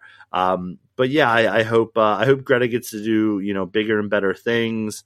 You know, uh, Margot Robbie must see TV as far as I'm concerned. Ryan Gosling, the sillier the better, pal. Um, you know, the nice guys. This, um, you know, let's let's just keep you continuing to do that. Um, and one thing I wanted to mention before closing out, I think Mark Ronson helped with the soundtrack of this. And man, if there's anything I love more than pop music, I don't know what it is. Um, this soundtrack slaps. It's very poppy. It's very catchy. Um, uh, loved it. Played over and over. Dua Lipa, a star in the movie and a star in my heart, and a star song on the soundtrack. Um, absolutely, you know, a go getter as far as that's concerned. So um, I give this movie a four and a half out of five stars. As I mentioned, some of the real world stuff and the Mattel stuff kind of just didn't didn't work for me as much as I had wanted it to. Um, but you know, uh, still, I think this is a special movie worth seeing and worth uh, getting out to the theater for. Gotcha. Yeah, well said. Um, something else I just thought of, which I, I totally forgot to mention, is that initial teaser trailer um, has the the big 2001 uh, Space Yeah, Odyssey opening. reference. Yeah, the And- homage. Yeah, I thought for sure that was just uh, uh, made specifically for the trailer scene, which doesn't happen often, but sometimes it does. Uh, and then I was pleasantly surprised to see it actually in the movie and incorporated. And uh, even better, um, it was extended beyond what was shown in the trailer, and it was still Yeah. funny. So, really happy with that. Um, quick question: uh, sequel would you would you want one? If so you know what what type of direction would you take it? So obviously we're you know kind of uh full spoiler here you know we has as we as we have been. I would take it but i think one of the things that you mentioned that you loved about it is being in the barbie world. Um so i don't know how much time we would spend in there you know if if barbie is trying to live in the real world um you know and give that a shot. Um but i think there's some bones there for a sequel um so i i wouldn't listen i'm take my money um, I'm there. Sign me up. Let's get these actors back in. Let's get these writers in. Let, let's carve it up, baby. Uh, but uh, in regards to a sequel, I would be in. I would just, you know, be interested as to, you know, what what story are we telling here? Because being in the Barbie world is a lot more fun than being in the real world, as you said, Greg. What about for you? yeah um yeah i would be interested in a sequel with the caveat that greta or someone equally talented returns to helmet um i just i don't want this to fall into sequelitis and i'm sure you know warner brothers discovery probably seeing those dollar signs pop up on their eyeballs right now and it's like hey how can we get this lit up um it's How interesting can we get more because- Max subscribers? Let's make a nine episode series, Barbie. Right, right. Hey, give me that Midge series. I want to know Midge's Yeah. next. Hey, Midge. um, uh, so the interesting thing though is because of how the movie ends with Margot Robbie's Bobby, Margot Robbie's Barbie. Barbie. There you go. You uh, found it. She she becomes a real woman and uh, living in the real world, and so it's like, all right, well, if we go the sequel route, do we follow those adventures? But like you mentioned, Yeah. Barbie World is really where it's at. So like part of me wants to say, no, let's just follow the adventures of another Barbie um in Barbie World. But then it's like, dude, Ooh, yeah. did such a great job with this. I don't want to see her missing from the next movie. So I don't know. I'm not uh I'm not the creative type. So I'm sure they would have a, a nice balance of like, hey, this is what this Barbie's dealing with, this is what Margot, and bouncing back and forth. Um, because there's no way, like, you know, you're you're keeping those sets on hold and can't wait to use them again, in my opinion. So, right, for sure. yeah, Um okay. Final uh, rating? As far as yeah, rating, yeah. Um so I am giving this 4.25 stars out of 5, but I'm also going to preface that with I think I need to give this another watch because I might whenever I do watch it and it, it will happen again. I don't know if it's going to be when it comes out on streaming or physical media, whatever, but I, I certainly will watch it. Um, I have a feeling I might actually bump that score up to 4.5. Uh, I think you were on that, uh, the train there, Har, and, um, yeah, I was that was initially what I was thinking for a score, and I'm like, I don't know if I'm just giving it too much credit because it's so new and it's like I just got out of this amazing theater experience, yeah. It's And, like, tough. feeling The all of those things. Yeah. You're riding the high. So I want to sit with it and revisit it a couple months down the line and see if it still holds up. But um, but yeah, four point two five for now. Maybe it'll it'll get, get bumped Listen. up next time. Look, look forward to our future episode where we all rent it together and we have a sleepover and we hang out together, the three of us, and uh, you know, Barbie revisited. I can't wait for that pod, guys. Absolutely. Um, all right. So before we shift gears into Oppenheimer, uh, just wanted to talk about something. So kind of related to the the whole Barbenheimer phenomenon here. Uh, Hare mentioned that we were really trying to plan around a uh, double feature. Unfortunately, the times didn't work for that, but I was really kind of uh, worried because I have a pretty busy life. I'm constantly on the move um, up until like eight o'clock when I plump down or plunk down and watch my uh, nightly movie. But look, I don't get a ton of sleep, and during the day, uh, especially you know having a kid, um, I can get pretty tired. And so I was like, how am I going to do a, a Barben a Barbenheimer double feature? Um, you know, where am I going to get that energy from? I'm not a coffee drinker. I drink energy drinks, uh, usually one in the morning, and that'll get me through the workday. And then I'm kind of left to fend for myself staying awake at night. And the prospect of having this double feature pop up had me worried. It's like, all right, how am I not going to pass out in the theaters? So I was looking at different uh, alternatives for energy, and uh, I came across a um, a little solution. Uh, now, I didn't want to take another energy drink in the evening because, um, you know, that the energy drinks, one, it, as itself makes me jittery, but that's where I found this little shot that uh, kind of helped solve the problem, and that was uh, Magic Mind. Um, so Magic Mind, very very interesting here. Uh, it, it's uh, this little like I said, shot, a little drink, and it's kind of like a Little two supplement. It could be used in what's that? Little two ounces. Yeah, yeah, very, very tiny. It could be used as a supplement to uh, your caffeine in the morning, or you could just kind of take it on its own. But it really helped me out. Um, you know, I didn't get to use it for Barbenheimer, but I have been uh, taking it with my morning energy drinks uh, the last few days, and it's actually really kind of uh, been great. And you know, normally these type of things I'm a little wary about, but I decided to give it a shot, and it has uh, given me mental energy and focus. Uh, it's kind of like an energy drink for the mind, and it's kind of crazy because when I drink the energy drinks, I get like uh, almost kind of like some negative side effects. Like, yeah, it helps caffeinate me and and you know gives me that jump start, but it also kind of gives me headaches and I get jittery, like I said, and even makes my uh my tummy rumbly on occasion. but uh I swear, I swear, it's crazy. Uh, I took this Magic Mind stuff along with my energy drinks, and all of those side effects have kind of gone away, um, which is pretty wild. And like I said, it's kind of helped me improve my focus. So rather than kind of feeling icky from these sugary uh, energy drinks, I'm feeling I get the benefit of the energy from the caffeine, but then also the clarity uh, Magic Mind to kind of get into my flow. Um, so at this point, you're probably like, "What is he talking about? what what is Magic Mind? What's in it?" Well, it's got all natural ingredients uh, sourced from the best suppliers that we could find. There's no sugar in it. It's nut free. It's vegan, keto, paleo friendly, all that good stuff. Uh, there's a couple different ingredients. I'm just going to give you guys some of them. Matcha, it's nature's extended release caffeine. Uh, caffeine from matcha takes longer to release and helps to reduce stress.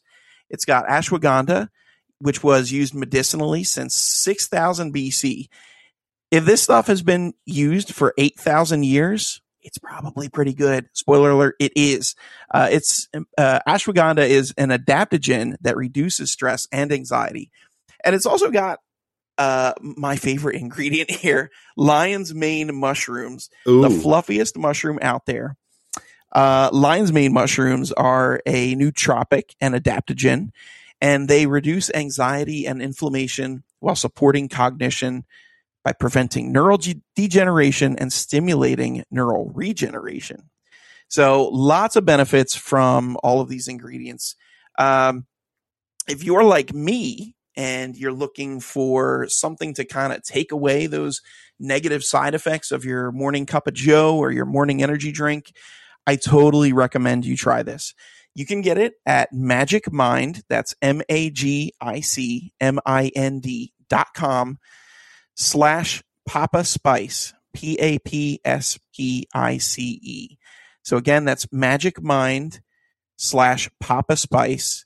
And you can use our code HOT20, H O T 20. Uh, you get up to 56% off your first subscription or 20% off your one time purchase. That's HOT20, H O T 20 for 56% off. It also works if you're already a subscriber, so you can save on your next subscription payment. I totally stand behind this, and I promise you guys, I would not recommend something if it didn't work. Uh, it helps me, it has been, so I am getting the word out to you guys. And if you're having trouble being at 100% some days too, I would really encourage you to try it. So again, you can go to magicmind.com slash Papa Spice and use our discount code HOT20, H-O-T 20 for up to 56% off the subscription. I'd get the 30 pack if I was you. It's the best value.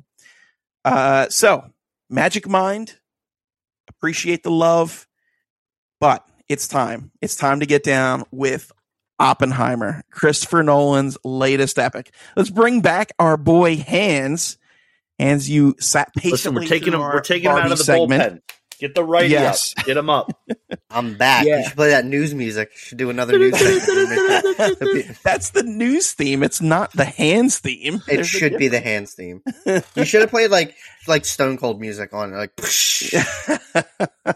Love it. Honestly, Um, Hans. If you, if you weren't married, that might be uh this what we have you walk out to. Uh, you know, before before everybody else comes out, just you walking out to your news music. So Actually, yeah, that that would be great. I'm gonna, Uh, I'm well, gonna have okay. something that said that every time I get to my desk, it plays that, and people just, Ooh, I want nice. people around me to wonder what the what what's going on.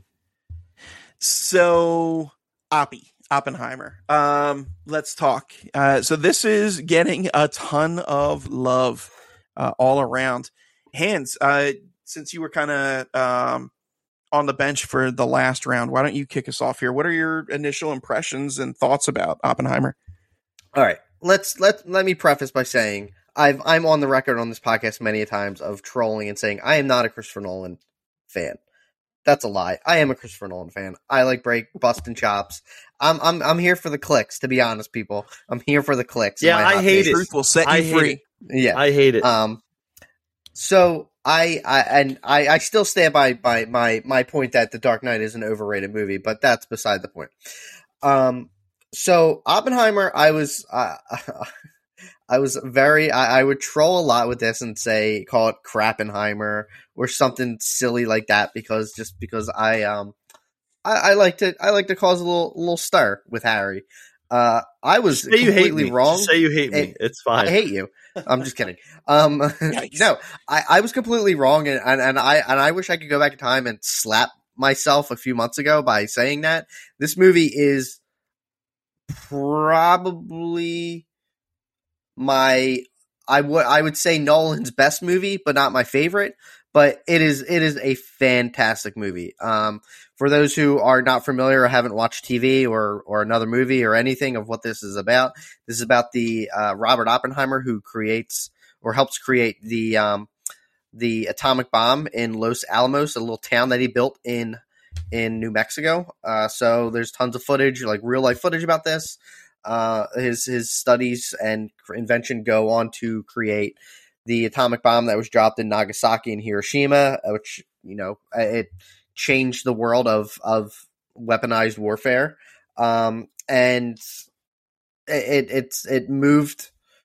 You know, we really don't know what the end end cause of his results going to be, but we get a couple different stories going on where it's uh it's Oppenheimer building the bomb, along with security clearance meeting or um security clearance hearing, uh, whether or not to revoke his uh his his status based on affiliations with Communist Party and whether or not he leaked secrets to to the Soviets.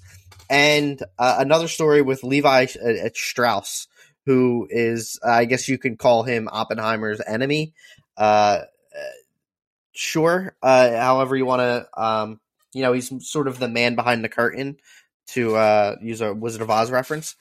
But these three stories are going on, uh, you know, at different points in time, but they're they you know they tie the story together of how Oppenheimer you know really wants to build this, but it seems that at, at one point he realizes that you know there's the the Jeff Goldblum quote from Jurassic Park. Uh, if I if I get this wrong, it's just an it, what is it? Just doesn't just because you could doesn't mean you should.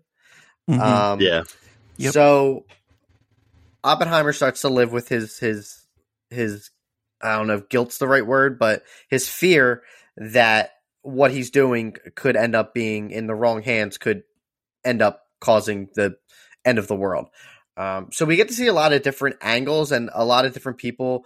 Um, I didn't know. I, I, knew Oppenheimer's name probably. Oh, probably said his name three times in my life before I saw this movie uh, was was being made. Um, you know, I didn't know who created the, the the hydrogen or atomic bomb. I didn't I didn't know. I just knew it was tested in New Mexico. Uh, I didn't know his affiliations with Albert Einstein, all the stuff. You don't, I, you don't. There's so much. That's why I, I'm starting to get more into biopics because a lot of these interesting characters, um, or people, real not characters, real life people, have these backstories that that are so fulfilling to to really get to know and whether or not they're true or you know well i'm sure we'll talk there's a couple things that i know that it came out with oppenheimer's descendants they said that may not have been true and whatever. They still like the movie so get over it. It's a, it's no one can do what he wants and if he wants to make up stories it's fine. Um but you know i love i love by the way you going from I hate Nolan in his movies too. Nolan can do what he wants. yeah, I, I, and that's why I say I troll a lot because it's really just right. get under Harry's skin. Um, but Don't once we, I, I, know we're probably going to go over a little bit of a Nolan recap really quick and some of his movies towards the the end of this discussion. Um, but I, Nolan's not a bad director. I just you know I I I, I gotta I blowing it's, praise. It's called hot takes. I gotta do what I gotta do. It's for clicks. Um, so I, it, it really is, uh, but like I said, it's interesting to kind of see a lot of the stuff. I there's a lot of talking in this movie. This is not an action movie. This is not a you know the the bomb explodes. That's pretty much the only action we get. This is all dialogue. Ninety eight percent of this movie is dialogue. No, I'm sorry, ninety nine percent of the movie. Thirty seconds of it is an explosion because this is a long movie. Um, but it's as I got older, I appreciate these movies more where it's dialogue and I actually have to pay attention because I feel like if I was 12 uh, or 13 watching this movie, I would, I, this would not be in my alley. This would not be up my alley at all. Um, but it, it really surprised me. I, I didn't think it was going to be a bad movie because the one thing I do, I think Nolan does with original stories, and I, this isn't, I'm not, this isn't a trash Dark Knight segment, but I think a lot of his original movies are much are, are much superior to the Dark Knight trilogy or the Batman trilogy, where you know Interstellar I think is phenomenal. Uh, Inception, I think these original ideas. Now Oppenheimer isn't necessarily original, but it's his story. So I, I it's not a franchise movie, I guess, is or based on an original or a, a comic character. Um, I think that's where he specializes in his storytelling, and I and that's why I was like really excited for this. I think the only miss for me was really kind of Dunkirk, but he he has a uh, he definitely has a, a, knack for telling these original stories, and the dude can shoot a movie. Like he can he he he has a vision for what he wants, and will do what he has to to get these shots. There's no CGI in this movie, none, which is it goes to believe a lot of people actually thought he blew up an, a hydrogen bomb in the middle of New Mexico. I wouldn't doubt it. I really wouldn't if he did it. They would probably let him. The government be like, all right, this movie's going to make what 80 million opening weekend. Go for it. Um, so yeah, I, I just, I, this is, I think this is going to go down as probably Nolan's greatest movie and he's a, he has a young career, but a lot of people are saying like this is his magnum opus, and You know, this is at this point, like he's peaking at this point. Um, financially, he is outside of The Dark Knight. This is his highest grossing movie outside of Batman. Um, so uh, we'll see. This is this put him on a level like he was already pretty much high on a pedestal. He's much higher up there now. Like he's probably in a lot of people's eyes the greatest filmmaker currently. And you know, once it's all said and done, he could end up being maybe the best. Like he'll be up there with names like Spielberg and Scorsese. Um, but I mean, he just he just keeps going up. He, he I, I don't. I think this is this was definitely his best overall made movie. But um, you know, I'll throw it over to you guys. My initial, my just as some initial thoughts. It just it, it, it it's hard to kind of go into because everyone listening, this is a three and a, this is three over three hours long. This is if you like hearing people talk for three hours, you are going to love this movie. Um, with trailers, it's like three and a half. So just, just yeah, buckle up, buckle up. Um, Harry, what about you? You're you're probably the biggest Nolan guy out of us three. What were oh, your? Nice. I know leading up to this, you were all you were all about this like three years ago when he announced it.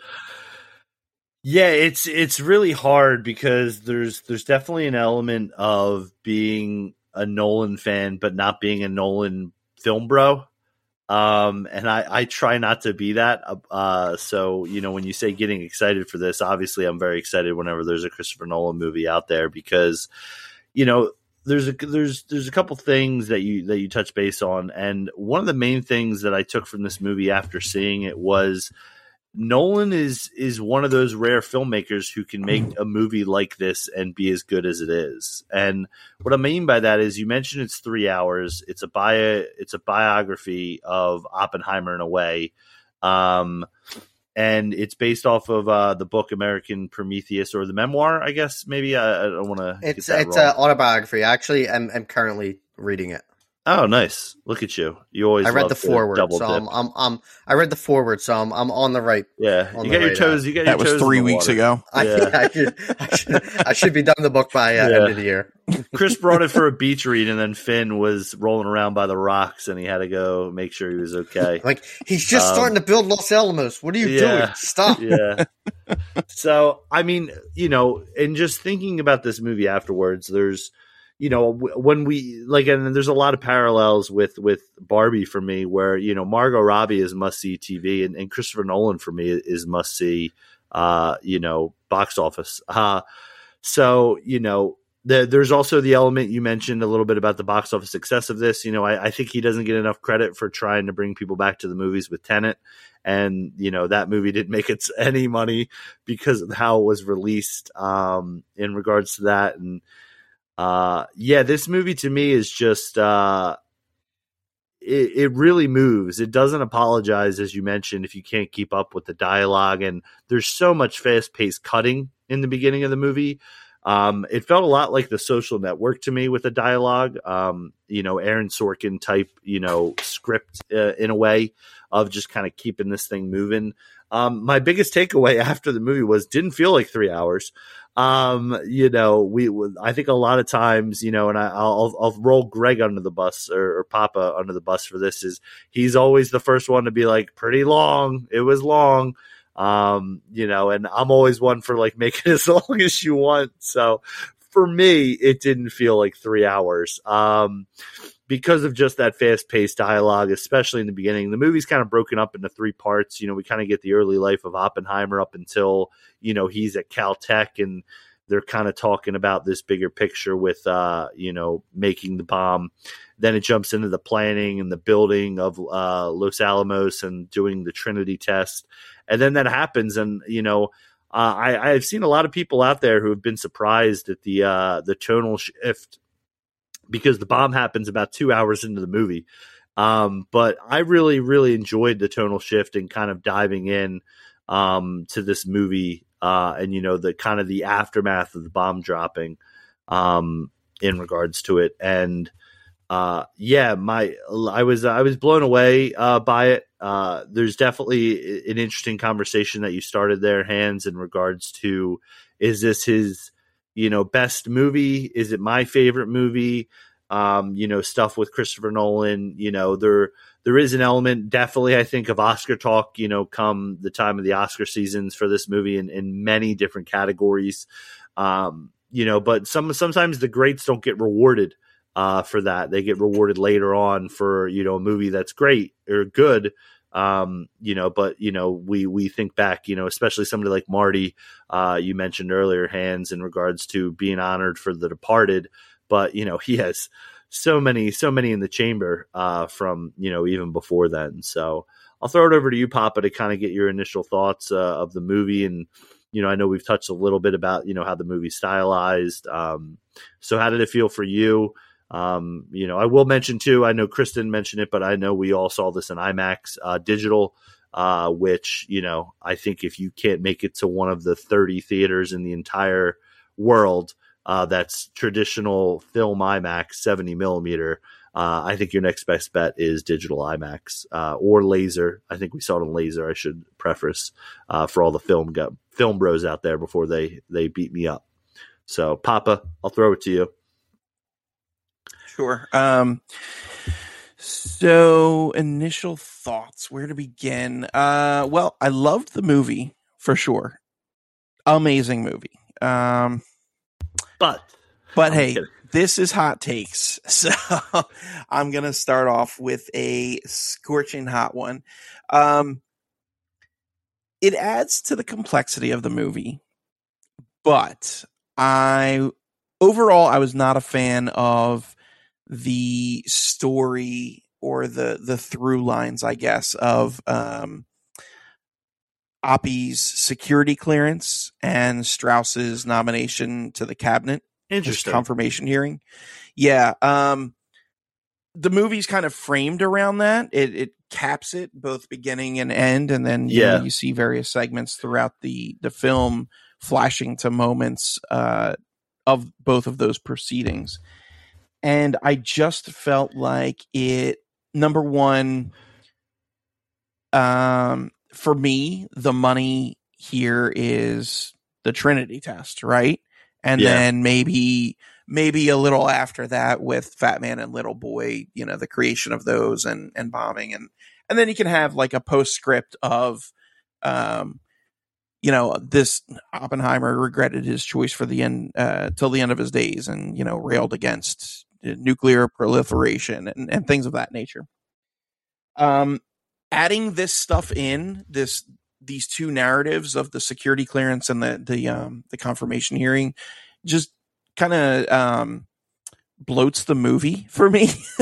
Interesting. Uh, yeah. So for you, this didn't feel like three hours. For me, it definitely did. I was like, I didn't check my phone because I do I do find that disrespectful. Um, I will not check my phone to see what time it is if I'm in the theater unless I'm really um, bored with the movie. And this movie did not bore me. Um, but I also did feel like it was like, oh, it's kind of running a little bit long here. And I think a lot of that was because of these side stories that um, that weren't like the meat of it for me. Uh, and you know, as, even though I disliked them, or not dislike them, but I, I feel like I feel like they were gratuitous. I'll say that. Even though I felt they were gratuitous, I can't knock them too much because number one, like I said, it does add to the complexity of the narrative rather than just a straightforward shot. And number two, the bulk of Robert Downey Jr.'s performance is in um, specifically the the Strauss confirmation hearings and I mean, he was phenomenal in the movie. There's not any other yeah. way around it. He was just, he gave a fantastic performance. I would be shocked if he is not nominated for Best Supporting Actor. And, um, again, the bulk of his performance was in these scenes. So it's like, I really kind of wish it was a shorter movie and I wish, I wish, um, it wasn't, um, I, I think the focus should have been elsewhere on the story, but I'm happy with what we got. It, I mean, it. Look, all all of this is uh, not necessarily going to be reflective of my score for the movie, but um, I kind of wanted to start off hot and say Ooh, didn't agree with that narrative choice. I mean, the only thing I would say to that is I, think it's a fair criticism, um, even though I don't uh, 100% agree. Um, but I mean, I, this is also kind of the typical Nolan thing. I don't want to say every movie, but like you think about Memento, Inception, Tenet, like you have these movies that kind of intertwine Dunkirk, uh, you know, intertwine timelines and kind of go back and forth, uh, you know, dipping in a little bit or try to confuse you in a way. So, yeah, I could definitely see that. I think that's a, a valid uh, criticism. I mean, Trinity test happens, right? And Yeah. it's like, cool, movie's probably going to be wrapping up soon. No, and then, sir. no, you got like an hour left, maybe more. So, uh, on your note of saying you don't check your watch or clock or, or whatever time it is during the movie, that's the only Right. time I did check because I, I I did check after after the Trinity thing, and it was because it was so light, and I didn't want to like uh, you know uh, uh, that way I wasn't it wasn't like a dark scene. so I- Everybody's I- blinded by the screen. Nobody will notice my phone. yeah. Um. So I looked, and and I think there's a good hour left. Uh, it's like 40, Yeah. at least forty five minutes, and I and hundred, yeah. that's where I I I felt like it doesn't feel like three hours. To Harry's point, it, it's a nice three hours. It doesn't feel like it, but when the Trinity test hit and I looked at my watch, like, there's still a whole hour left, and I'm glad that they the reason they went with that choice of doing that is I think a lot of movies where at least I like how they built with they they dealt with Oppenheimer's decision of of or at least his guilt and his um basically opposition to using this bomb moving forward because of what it could do. Normally, movies like this, if it's a two two hour, two and a half, two fifteen, even two and a half, they rush through that last part and then throw it on the screen and say Oppenheimer opposed and leading up to his death, Oppenheimer was opposed to the the bombing or, or future use or I, I I think you can't waste acting talent like Cillian Murphy in this movie or Robert Downey Jr. where you need like those performances are probably the best of of at least both of their careers. Um, that when you have that quality going and it's Nolan, it's kind of just let it roll. Just just throw everything in, make it four hours, and and show every time Oppenheimer talk to every single person about how he wasn't up for it, and then show him until his death. Like make it four hours long. I don't care. I thought that last hour got really tense, especially with the hearing, um, the Security Council hearing, and then when Rami Malek shows up and and and Mike uh, drops. and, and Mike drops him and says, "Forget your shoes," and uh, and and and walks out. um, you know, I, I thought that those two, I thought you need that tension to build up because there it's lead at one point you're lead, it's leading to something of why they're focusing on three different things. I love the tension that they put into it, and I, I appreciate that they told that story instead of just throwing words on a screen or just making Oppenheimer sit sit on a bench somewhere and you know look out in the water and it's like Oppenheimer was against the Mama nuclear said testing. life is like a box. Yeah, like and then like you just show like like Einstein sit next to him and like they don't talk and just out looking out in the water and it's just Oppenheimer opposed to uh, nuclear testing in, in the fifties. Blah blah blah. I disagree about the Strauss thing though, because um, there was never any point, maybe, maybe in like the very first scene of the hearing, uh, but beyond that, there was never any point where I thought anybody else could have given those papers to um, to David Dastmalchian's character, other than Robert Downey Jr. Like it was just clearly, and like I'm, as far as you know, the history of J. Robert Oppenheimer, like, you know, I, I don't have a ton of insight into before the Manhattan Project or after the Manhattan Project. So I wasn't familiar with his, I guess, his connection to the Strauss hearings or even that Strauss hearings occurred. But like it was, it was almost immediate where it's like, oh, I don't know who could have given that character the papers that, you know, told on Oppenheimer and his activities and, set him up. There- and it's like well no it's pretty clear it's rdj's character it's strauss. so like i didn't i didn't get that tension of like you know who who was behind this I guess, and and really quick, my point, and I just need a disclaimer to uh, for myself for to let all the listeners know. I still don't know half the things that happened in this movie because they just happened so fast, and there was a lot of stuff and a lot of characters were being introduced at once, and they're going back to certain things. It took me a minute to like after they reveal certain things. It took me about maybe three minutes to get caught up to that point, Yeah. and then I still have to get caught up on whatever happened in that three minutes it took me while I was thinking on we so it took me a long, Yeah. a, a long time to re- not a long time, but enough time to actually figure out what was happening. we should make There a is correction quite an here. extensive cast. Yeah, we should make a correction here. Hans actually had his phone out for the first hour and 58 minutes of the movie. and then when the atomic bomb went off, he put his phone away. He was he was Uh, reading the foreword of his book. Yeah, yeah. He was trying to Why are hit it out. What is with all these people talking and then boom? Oh, I will, yeah, I it. will, s- I will say one of the small complaints I did have was kind of along your lines, uh, Papa, in regards to they kind of, uh, what they didn't really show us. You know, there, there's a turn with RDJ's character that they kind of just, I guess, tell us as opposed to showing us throughout the movie. Like they they they re-show some scenes that they showed earlier in the movie but from a different point of view or with a different feeling or tone to them. And i felt that to be a little cheap um where i would have rather have kind of had that opening you know like you were mentioning greg you you kind of knew right off the off the bat that that was the case where for me i was a little bit in the dark slash also similar to chris trying to catch up with you know, oh, we have, um, you know, some other characters introduced who almost seem to not uh, align with Oppenheimer or, you know, want to control him in regards to what he was doing.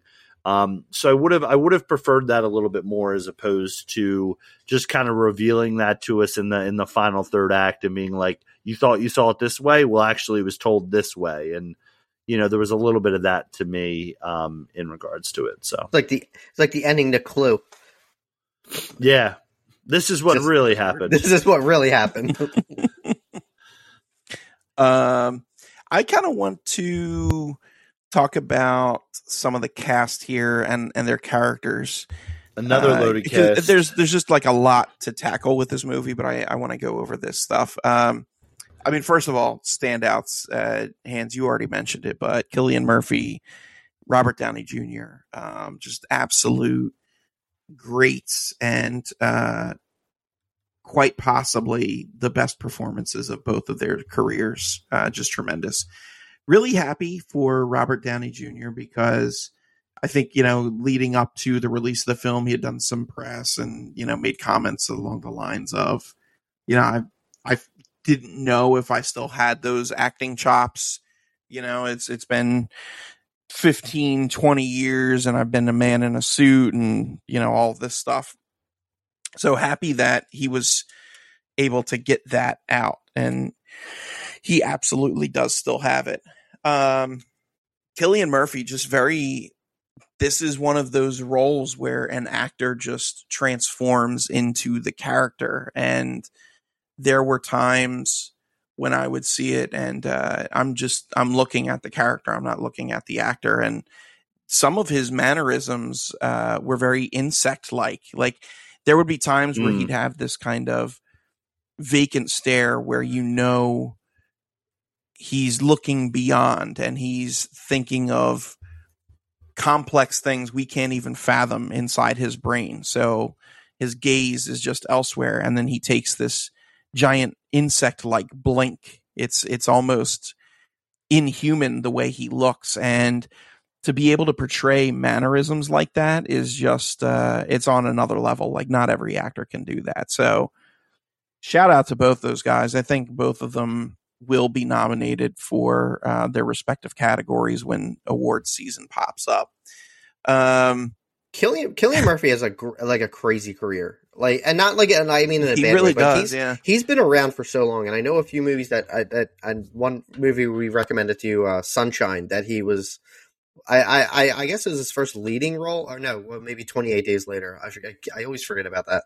Um, but um, Sunshine, I think, was his first like American indie leading role, but that even 28 Days Later came out early 2000s, and this guy's been Yeah. around for Yeah.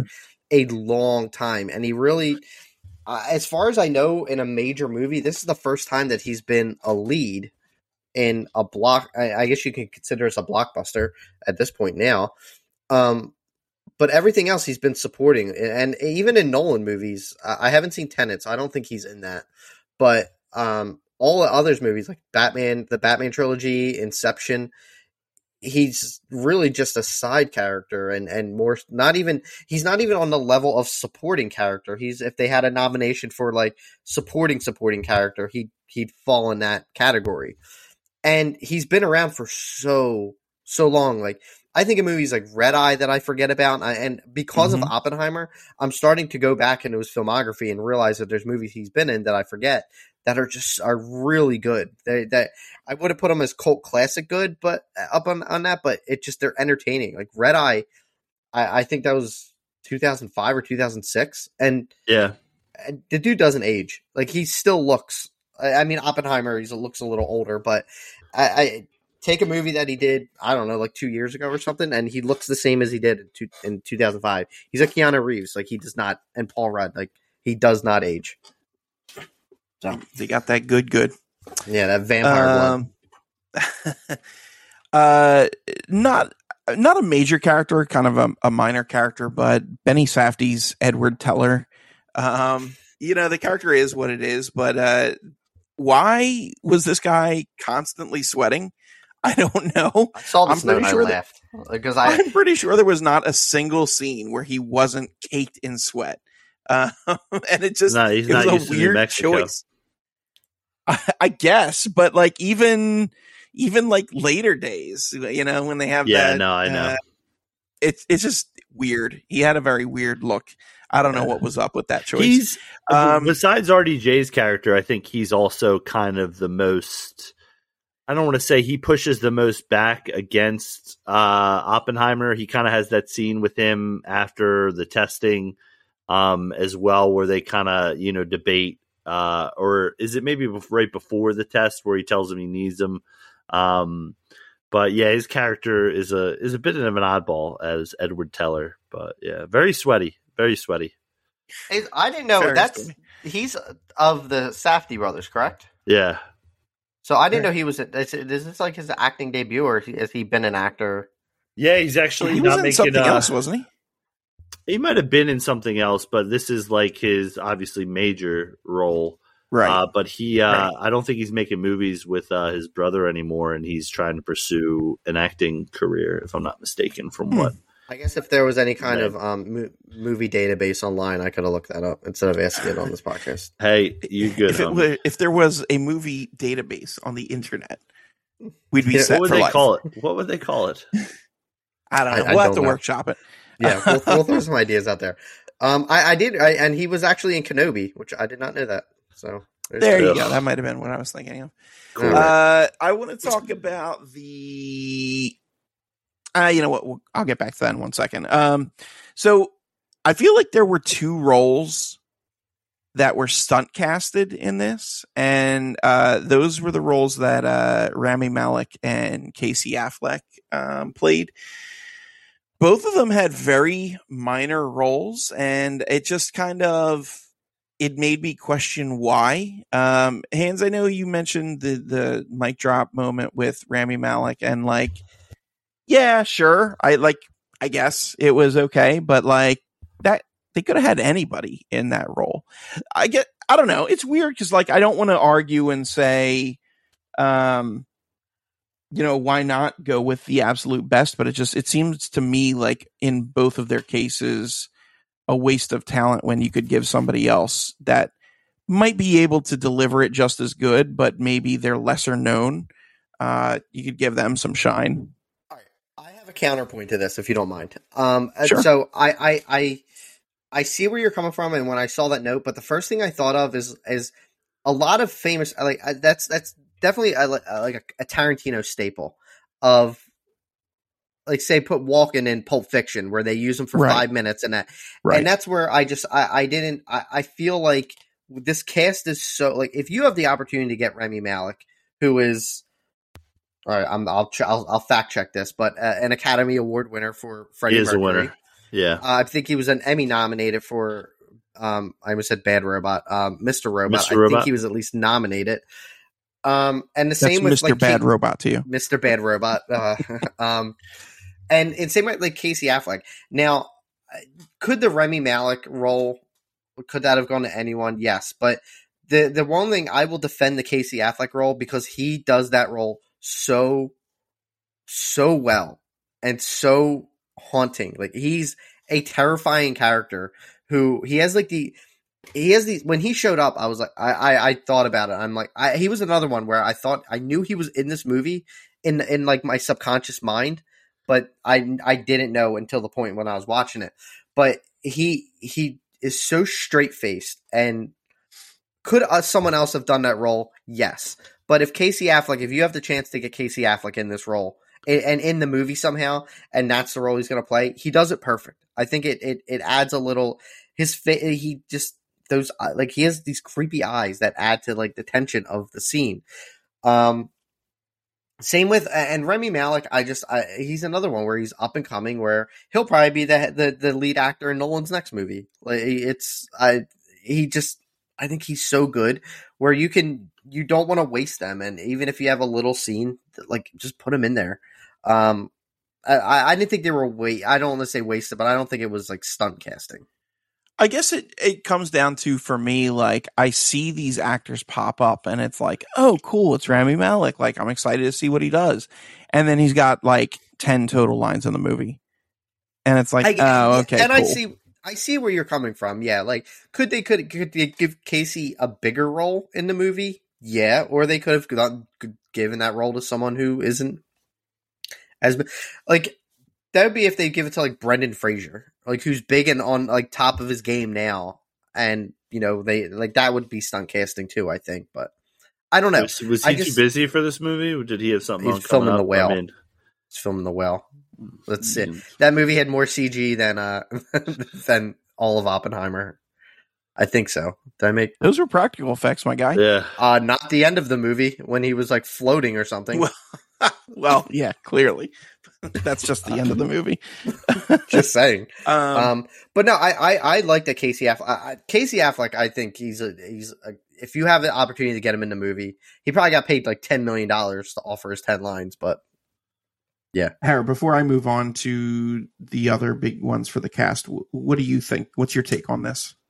So I think you're I think you're right in the in the Rami Malek part of it where you have an Oscar winning actor who literally has two lines and then just disappears, uh, doesn't show up for a majority of the movie, then is there, and then is kind of doesn't say anything else and then shows up at the end. I think there is a little bit of having now again also with this type of movie, you know, and trying to be honoring history or trying to get maybe the you know i don't know how close he decided to get every actor for each role so maybe with you know the rami malek david hill character there is an element of like who looks like this guy you know you know maybe he fills the part or you know maybe he was doing some other stuff and he just wanted to be a part of it uh, you know i know Christopher Nolan has mentioned Florence Pugh's part that it wasn't going to be a major, major part of the movie, but obviously it has a very impactful role. So if you want to do it, you can, you know, be a part of it. Um, you know, and there's, you know, we talked about there's the opportunity to work with Nolan in any aspect, and it's like, what do you got for me? And it's like, I've already casted all this other roles, but what do you think about this? Um, you know, I, I think I agree with you in that part, Greg. The the one part that I do, I think I agree with Hans on is in the Casey Affleck part where he kind of shows up like uh, Christopher Walken type in a in Pulp Fiction uh, in Tarantino's movie, and kind of just has a small role. And it is a pretty haunting kind of moment because you have the overlay with Matt Damon's character kind of being like, "You talk to Boris." What your Pash? He's like, you talk to Pash, you never talk to Pash, and it kind of plays this very calm role. And I think Dane is Dane DeHaan in that. No, Dane DeHaan isn't in that scene. I uh, think it's somebody, some other soldier. Um, Uh, no, yeah. yeah, because it's not it's not on the base. yeah, Dane Dane DeHaan, I on think shows up later. Yeah. Um, This dude was in Chicago. Yeah, exactly. Yeah, thanks. Yeah, so there's definitely an element for me where I think the Casey Affleck one works, but the Rami Malek one, I, I, I could see the other point of it where it's like, yeah, you could have gotten literally name anyone in this movie, Josh Peck. Uh, you know, uh, you could have gotten.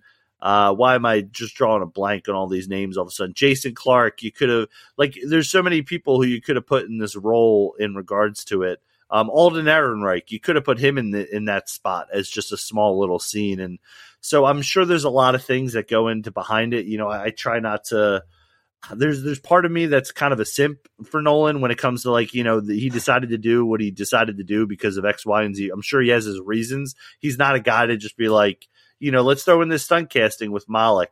Um, but I think there there you could definitely make that case of like oh so you brought out the Academy Award winner to have the mic drop here at the end uh, say some lines that uh, you know bury uh, Robert Downey Jr.'s uh, Strauss character. So. Um, as always, I'm in the middle uh, and on the fence in between both of it for you guys. So I see both sides there. Great point, though. Thank you. Um, so the last part of the cast that I wanted to talk about, I'll turn it over to you guys, is uh, the two female leads. We have Florence Pugh's Jean Tatlock and Emily Blunt's Kitty Oppenheimer. Um, I guess my first thought, and look, I understand, you know, given the time frame that we're working in and the role of women in society i understand there might be some of the fact that i guess maybe women just didn't play as big a part in this story but it did seem a little weird to me that with a cast this massive there were really only two major women characters um, and that being those two roles. Um, so that was kind of strange. The other thing is, um, prior to the film's release, or at least the re- the release in the U.S., I had seen some just brief observations made by critics uh, of the foreign press. I, I think uh, specifically French critics, and they had noted that Florence Pugh's character doesn't have much of a character arc, but Emily Blunt's does. Um, and you know, they felt, I guess Florence Pugh might have got shafted a little bit. Um, I'm just going to be straight. I think both of them did not have character arcs. Uh, here's the thing. So, Jean Tatlock, Florence Pugh's character, uh, she she definitely does not have a character arc. The performance is great, but there isn't much of a change in the character. Um, she just kind of exists as the way she is, kind of a, a crazy um, girlfriend trying to get uh, Oppie into the cause uh, from the first time we see her on screen up until basically her death. Um, Emily Blunt's character, Kitty Oppenheimer, uh, who was, you know, Oppie's wife, um, she I guess you could say she has a character arc, but it's I don't think it's developed enough for me to qualify one because what happens is we see her and she's this very passionate person and you know she's talking about kind of her wants and needs and they're going horseback riding in the uh, New Mexico desert and, and things of that nature. And then we flash forward and we see her and she's got a kid and she's an awful mom drinking and letting the kid cry and just wants nothing to do with their child uh, to the point where they give the child up basically for extended care with one of their friends. And then we fast forward again a little bit later and she is now the mother of multiple children. And still not a great mom. I guess slightly improved in that she's not flat out ignoring them, but you still see like, you know, wistful looks and, and disappointment in her face and all that stuff. Another really good performance, uh, although I do think Florence Pugh's performance is better. But like, I don't see a character arc with that in in that we go from like point A to point C without stopping off at point B. There's no scene that explains the change in character uh, and and why she's evolved into this. It's just like, well, we're at a different stage in her life. Here she is, and that's not that's not like a character arc for me. There's no continuity. It's just this is a different person, you know. So I don't I don't get that that people were were praising her character arc. Um, I don't know. That's just me. I I do think both of them each had. Well, so again, Florence Pugh. I think any scene she was in, she was she was kind of electric. Um, for Emily Blunt, the only scene that like really stood out for me in terms of her performance was her uh, tete-a-tete with uh, Jason Clarke's character during the interrogation.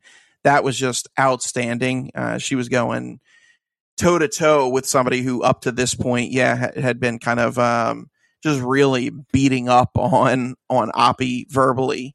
Uh, so that was pretty cool to see. But yeah, I mean, I, I don't know. I, I think if there was a way to have more female characters, there should have been.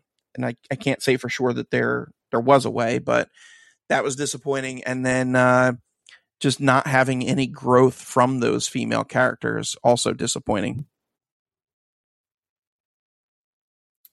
Yeah, I, I as you're going through, I, I started thinking, I'm like, in this whole three hour movie, there's I don't I couldn't name another female cast member. So um, there was the one Oppenheimer cheated with that like yeah, my they, man was the a dude player. never found out. Yeah. Oh yeah. The, yeah, the yeah. blonde haired girl at his party. Yeah. And then there was the one that was also at Los Alamos. Literally four female characters in the movie that Yep. have speaking lines.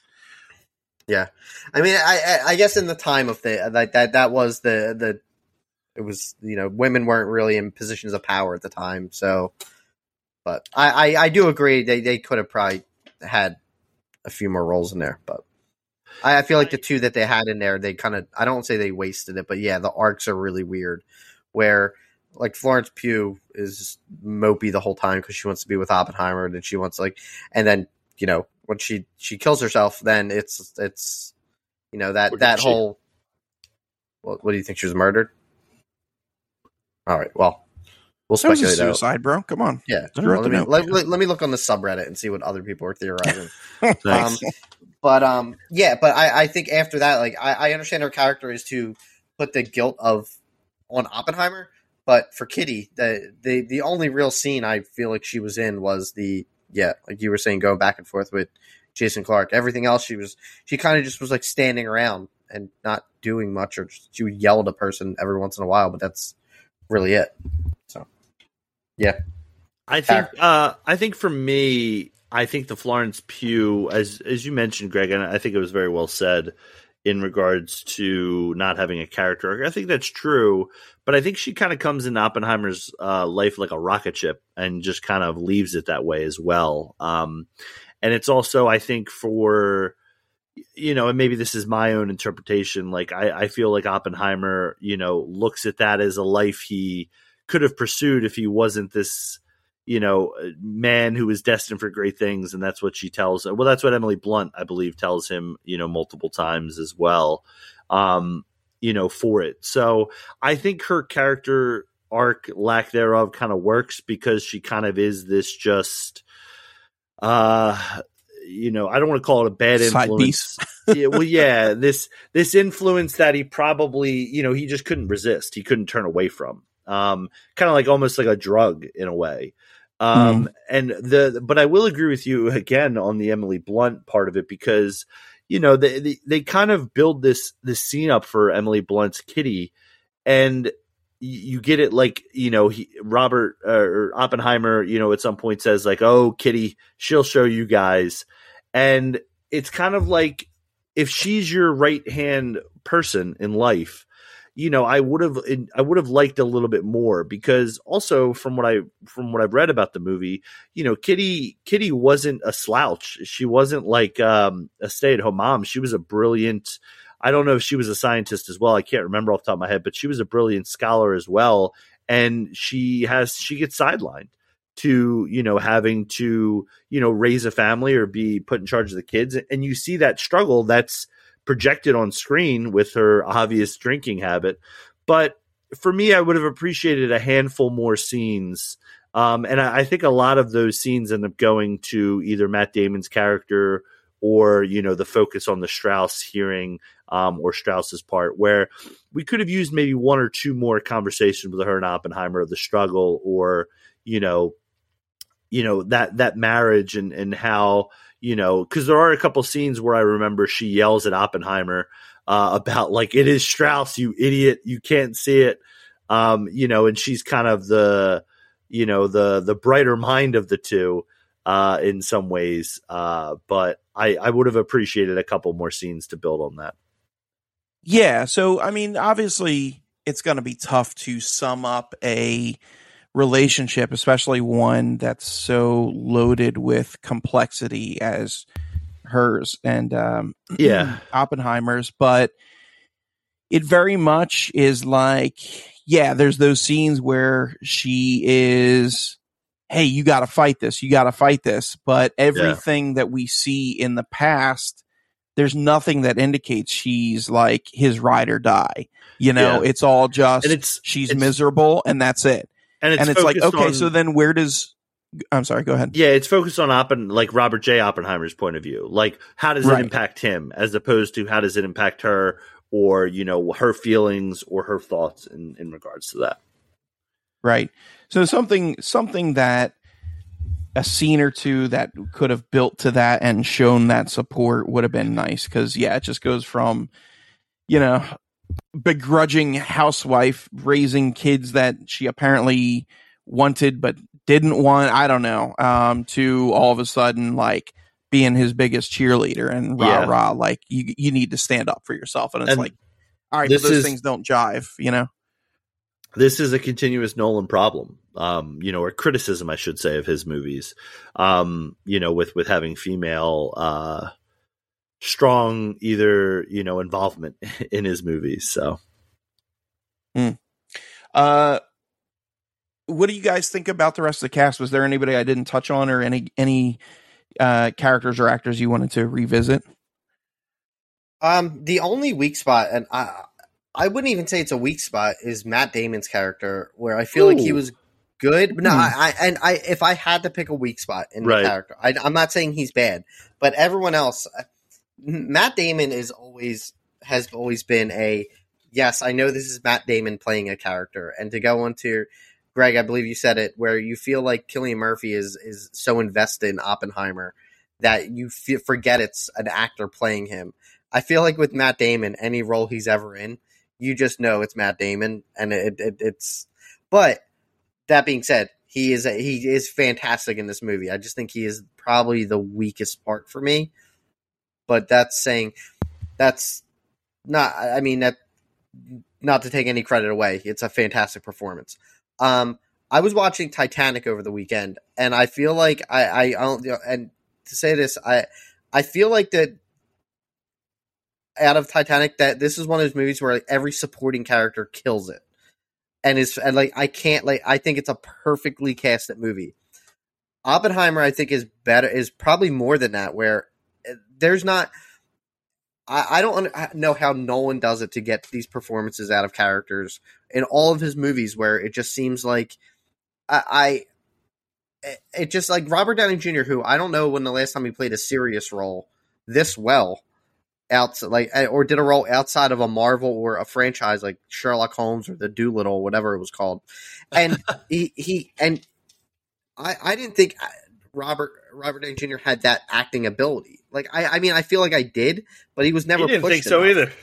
Yeah, he was. Yeah. Not, I feel like he was never pushed to that point, and and that's that's everyone in this cast. You take Cillian Murphy, who who is is a, a- not a household name, and he's going to be after this movie. Um, I, outside of and I'm trying to think of just anyone else who who showed up. Oh, um, Josh Hartnett. I never thought I would say this. Josh Yeah. Hartnett was a, this was a great Josh Hartnett role. I don't think Man, that was still ever. got it. Did, did he ever really have it? He was kind of just there. Well, you didn't see Um, Operation Fortune. I mean, I didn't either, but I, I've heard good that- things oh. about him in that. that I've never heard of that out. movie. Okay, It was it was it was out and gone. That is that where was they him, dropped the elephant in um somewhere? It was from him, the- Statham, and uh, Aubrey Oh. Plaza in a in a spy thriller. No, it wasn't the elephant. So All right, that's Dumbo drop. I'm sorry. Um, but he he was he was great in this movie. I, there's other characters that I keep thinking about that are that uh, and and come award season, this is going to be one of those movies where three or four different people are going to be nominated for best supporting actor. Like this is going to be this is going to be an Oppenheimer heavy supporting nomination, uh, at least for the nomination. Call it Oscar Heimers. Oscar Heimers. That's what. Yeah, At least, at They- least on the uh, men's side, on the actor category. So I don't Yeah, even. Yeah, right. I don't even know any other movie right now that's come out this year that would that would stand. I, I know like the Flower Moon, Moonflowers or whatever with the Scorsese. Killers of Killers of the Flower Killers Moon. of the Flower Moon.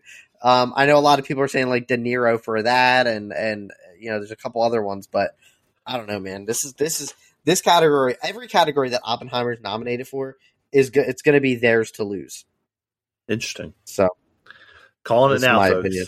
In August. if it doesn't 1st. get a sat, if it doesn't get a sat or whatever the award does for like best best ensemble cast, then I call I call rubbish on this whole system.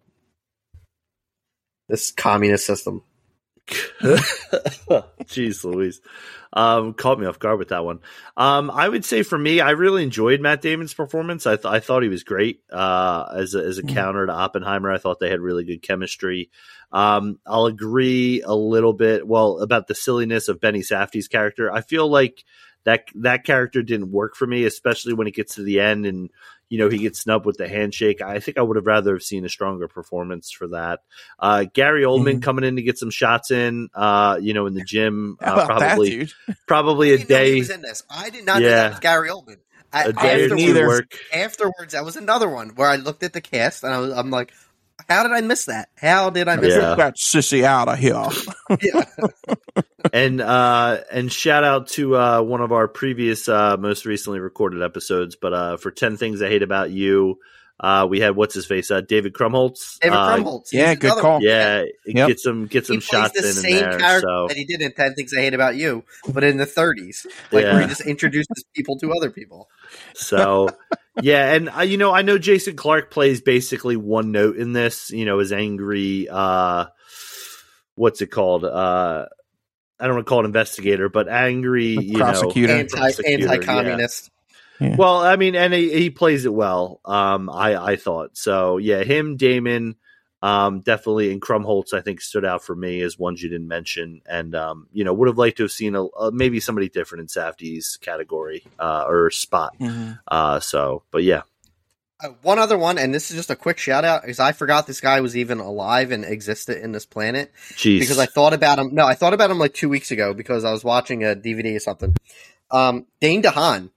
I did not know Oh, yeah. he was in, in. I didn't even know he was still in Hollywood, and he had a. He I came I wouldn't say significant role, but he looks completely different. He doesn't look like creepy Dane DeHaan that he does in all his other. But I was watching like a Metallica thing that he was like he was. Oh, yeah, Through the Never. that- through the never. Um, Yeah. And I thought about it. I'm like, this guy has not been in something in a while. He just kind of disappeared. At least I haven't seen him in anything. And I saw him in this, uh, and I was shocked to know that it was him. I honestly, I don't. Whatever came more recently, either through the Never or Amazing Spider-Man Two, I don't remember, but that's Um, Whatever Amazing the last- Spider-Man 2, I think, came out after. And then he was in that other one, the Kingdom of a Thousand Planets or something. I yeah, I didn't yeah. see that. So like Amazing Uh, Spider-Man 2 was the last time I've seen him. So same thing. I totally forgot about him. Loved Yeah. him in this. I thought he was great. Yeah. Um Valerian and the Kingdom of a Thousand Planets or something. Love it. wait, weren't weren't you the one that was all about that? that was What was me, that bro. say? I was I was Oh, Valerian yeah. Valerian head. Cool. Where they Well, glad that's the, the test of time. You win some, you Um, lose some. I don't know what to tell you. Yes. So, do you guys have any other points before we skip forward? Because I was going to touch on the um the Trinity detonation, but is there anything between you know beginning and middle? Okay. So uh the Science Trinity, stuff. Yeah, lots lots of science happens. Lots of science. And If then you love we- science, you're going to love this movie. and then we get to the trinity detonation and uh man i i really loved this scene. It was great. Um you know the build up to it there were the the weather problems. Is are we going to go through with this? And president needs an answer. We have to go. Is the bomb going to go off by being struck by lightning accidentally? Like what?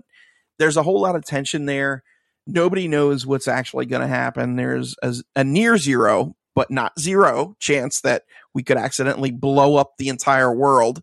Um, so it was really, really fascinating. And uh, when it detonated, there was an extended delay for the boom, the sonic boom.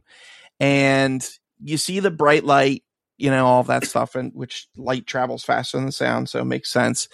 But the delay from the sound was so long, I thought it was just going to be a creative choice to not have any sound. And then, boy, that sound hits. And I am not the type of person to jump in movie theaters. I was just talking with Harry and our buddy Sean about this uh, this past weekend, and Dom. Um, but it takes a lot for me to jump it, it uh, and catch me off guard in in movies, and that sound wave uh, totally made me jump. Um, each time that they showed it from a different POV, even after the first time when I knew it was coming, it still got me, and uh, it was massive and probably. Um, look, I know I I crapped all over the Batman, but one of the things I did say about the Batman was um, the ignition of the Batmobile. Like that was an outstanding uh, moment for sound design. I think this was the best since then, um, and probably even surpassed it. Uh, this the boom for the the Trinity test was just incredible. yeah, I, uh, what did, what did you guys note, think about the test? On that note, I was the same. So someone thought the sound went out in my theater. Someone so I thought the sound went out, and and because there was really nothing going, like you couldn't hear anything, and someone someone was you could hear them whispering like I think the sound might be broken, whatever. And I wasn't expecting what I was expecting in my mind was not what we got on screen, but I was expecting just the I was expecting the IMAX screen to blow up and just you know it'd be like just be an insane explosion.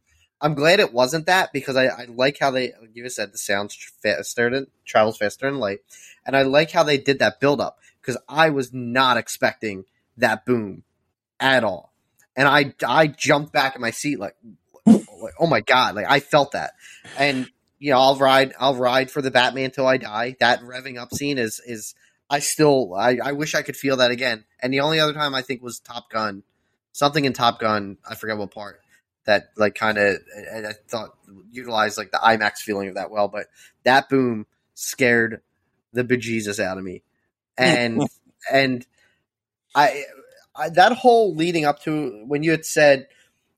I, going into the point of oh, there's still an hour and a half left in this movie. Like the whole is lightning going to strike this thing, and in my mind, I'm thinking this tower is going to collapse or something, and they got to rebuild it, or and they think it blow. I don't know, but you know, once it actually goes off, I, I thought I.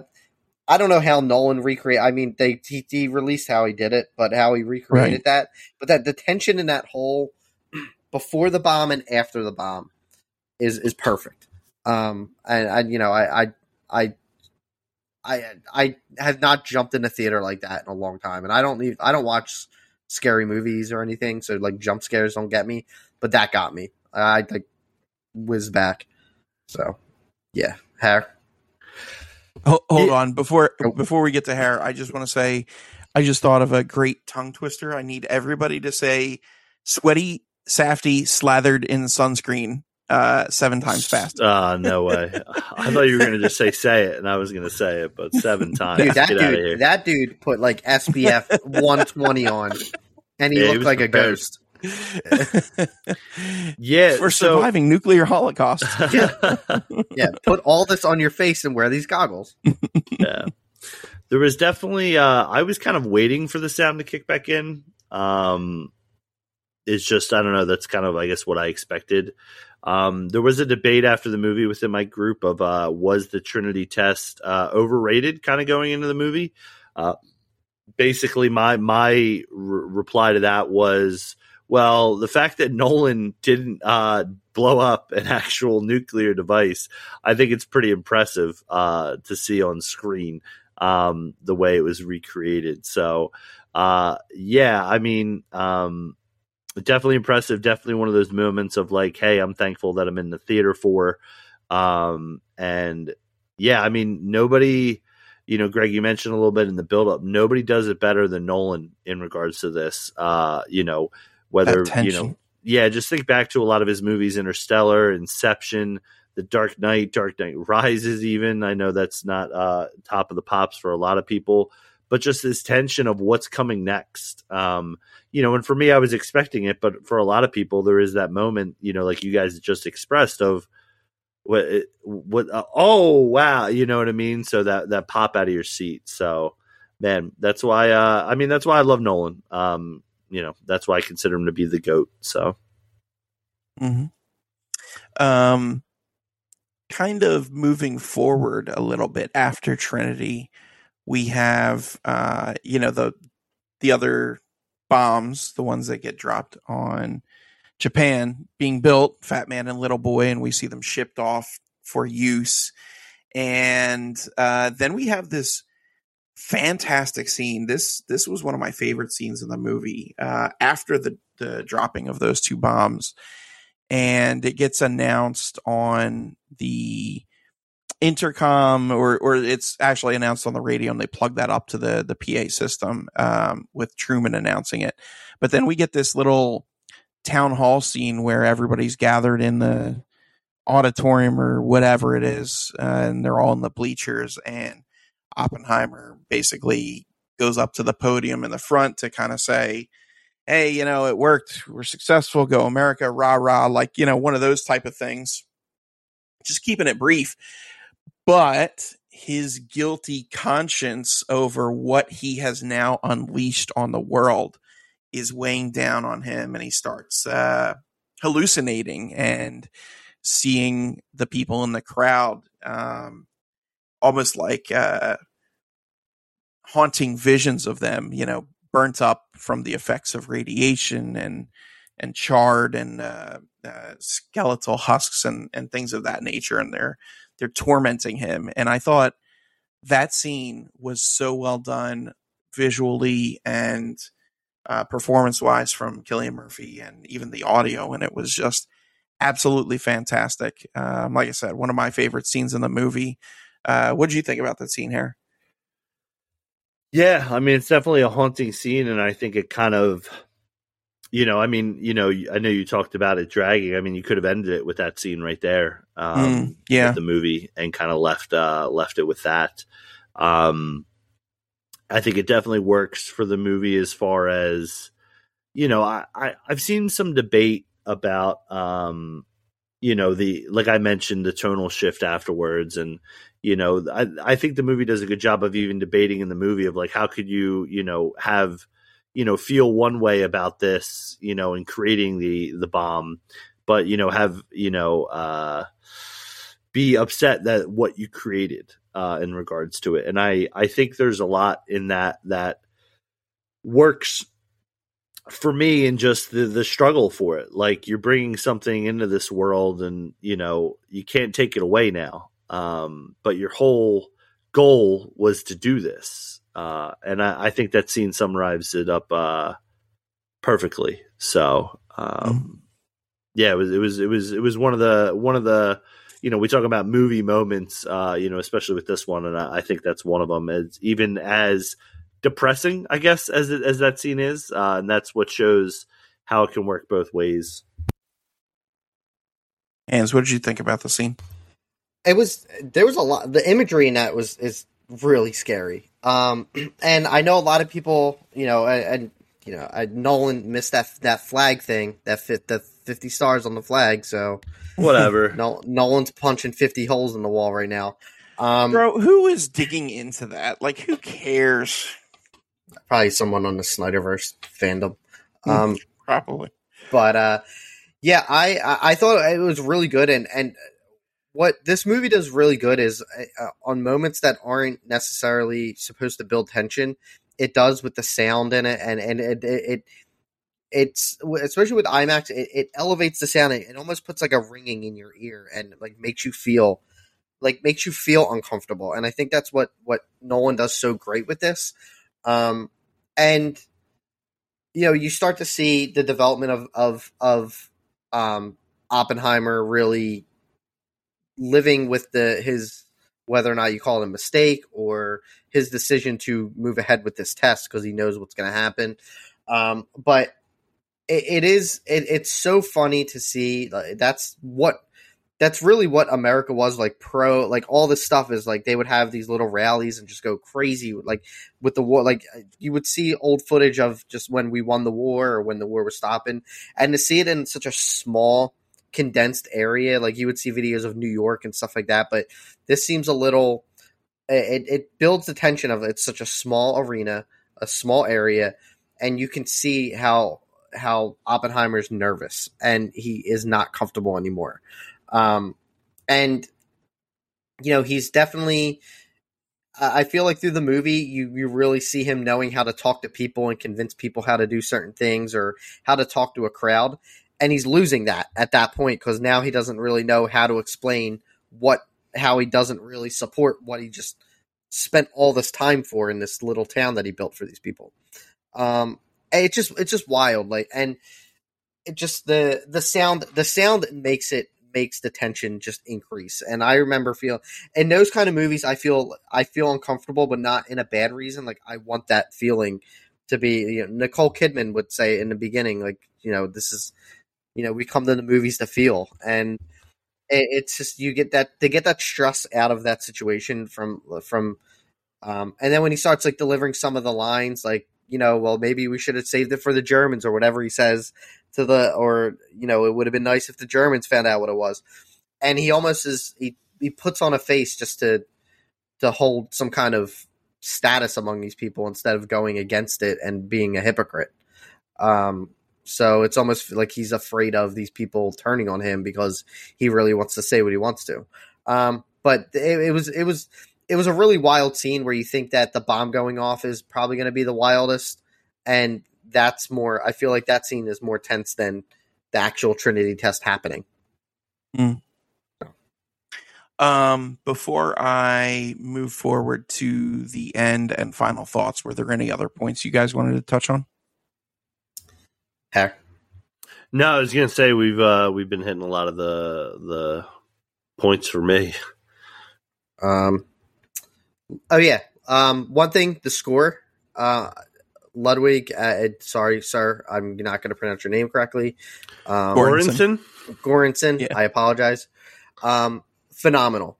Um, the one song, the one, um, and I got to get the track name of it. I, I do not have it, but I will have it very shortly. I've been listening to, it's like it there's so many there's such a Hans Zimmer influence in his music where I don't know if if, if Nolan's allowed to use Zimmer because I think Zimmer's been really doing work with with Warner Brothers and um at least I haven't seen him do anything outside of Are Warner Brothers in a little track, bit. Fission? No, not fishing. Um okay. hold on. I, yeah, as I, I, when I talk I'll, I'll I'll figure it out. Um but I, I this would Zimmer would have ate this movie up.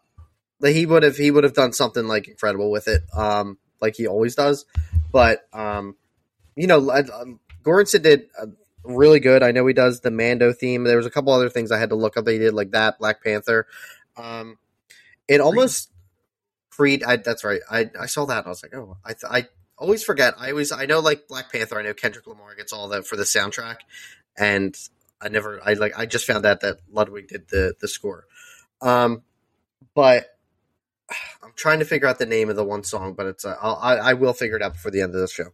Um, but yeah, it's there's a lot of mixes and a lot of influences with it, but I, I feel like there was a little interstellar ish themes in here where it seemed like Hans like some of the interstellar work. Whoever did the um the score for um the Stephen Hawking movie, um, Theory of Theory Everything, of everything. there's a little bit of of of that with um with some of the songs. It's incredible. I, I don't know. This guy's not a name for me. Like I, in, in terms of composers, I, I, usually go like Hans Zimmer, um, Danny John Williams, John Williams. I said Danny Elfman, um, and I, I think that I hope I hope Nolan keeps working with this guy because he, um, you know, it's definitely. I thought Zimmer did it until I had to look it up. Um, and it turned out he didn't. But yeah. yeah. Yeah, I was going to say he's worked with Ludwig on on Tenet um, as well. Okay, so. I, I, still have not seen Tenet, so eh, that's a shame. Um, Uh, but yeah, no, I mean, yeah, the score is amazing. Uh, you guys are getting me uh, really excited to uh, to watch this uh, again tomorrow. So, um, yeah, no, uh, beautiful score. Um, definitely, you know, we talked a little bit about nominations. Uh, be hard not to uh, see Ludwig, uh, you know, being nominated for this. Um, I think it. Can you hear the music? It's the second Yeah. track. On, Yeah, that's that's the, the- one. yeah. not Fission. Yeah, okay. Okay. I've already I've already heard that Uh, three times from our good friend Dom. So thank you, Dom. Uh, I, whenever I go on my walks down the shore, I had that playing. I um I'm going to agree with you that the score is incredible, Hans, but I am going to disagree that Hans Zimmer uh, would have killed this. I think so. Like everybody has their own very unique sound where you can you can kind of hear some type of thematic element. Like I know a John Williams score when I hear it, even if there's no, um, even if there's no similarity between the tracks. Hans Zimmer, he has his own signature style. Ludwig Göransson absolutely does. Like there's, uh, you can hear in the theme from Mando versus the theme from Creed. Like there's, there's a very distinct musical motif that he uses. Um, Hans has been making great music for a long time now. Definitely one of the goats in Hollywood uh, for scores, and um, certainly used in all kinds of epic movies. But I, I don't, I can't see or imagine him cutting uh, a score as good as this. That's first point. Second point is although um, I did just say everybody has this musical motif where like you hear it and you recognize it. Um, that didn't happen for this one with Ludwig. Like I, I didn't find anything musically that was like, oh, that's him. That stands out, and I love that because then it's even less predictable. Uh, I didn't know what to expect with the score, but uh, the music was just outstanding. Absolutely outstanding. Like ominous when it needs to be uh full of this kind of wonder when it needs to be um quick and and uh tight with the pace when it needs to be. Like it's just it's really well done. And um as much as i love the music in movies and i listen uh or try to actively listen while while i'm watching the movie um, which can be tricky because you know you want to focus Yeah. on the dialogue too um this music stood out for me and immediately I went home and, and started playing it. So it's like it's it's just one of those fantastic scores. And I'm also happy that Nolan, you know, despite my comments about uh Zimmer not me not being able to imagine Zimmer doing this, I'm happy that Nolan expanded outside of his circle. I know, you know, like you said, Harry, he worked on uh Tenet with Ludwig, uh, or Ludwig worked on Tenet with uh, Nolan. Yeah, but um but you know i look it was it, it was great collaborations with zimmer and uh and nolan but i feel like zimmer did many of his movies. So like let's spread the love a little bit and get some alternate collaborators in and absolutely worked on this scenario Well, and, and that's why I thought made the, the Warner Brothers comment. I don't know if he's allowed to like uh, work with like i outside mean of Warner Brothers. right like, like you I don't have a guess, studio that's- contract Everything that that Zimmer's been doing is WB though, and that's why like I mean, no one could have said I don't want to work with you. I would rather work with Ludwig. So that's why I Yeah. don't know. I don't know, but um, I mean, you know, we'll get some some Zimmer soon with uh with Dune two coming out. So love it. Can't wait. um Harry, any other or or Hans any Nah. other points nope. Okay.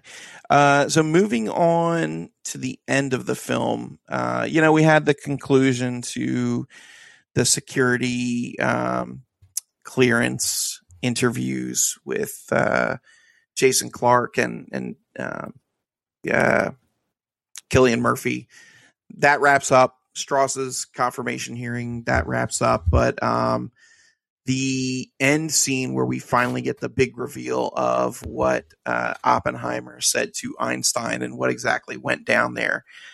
Man, absolutely love that. Like I thought that was tremendous. It was a, a good a good point, a nice capper to the movie, and you know, once again, kind of reiterates both um, why Oppenheimer eventually grew to be skeptical of of what he created, um, or negative towards it anyway, and also uh, reiterating why uh, Strauss is not a nice guy.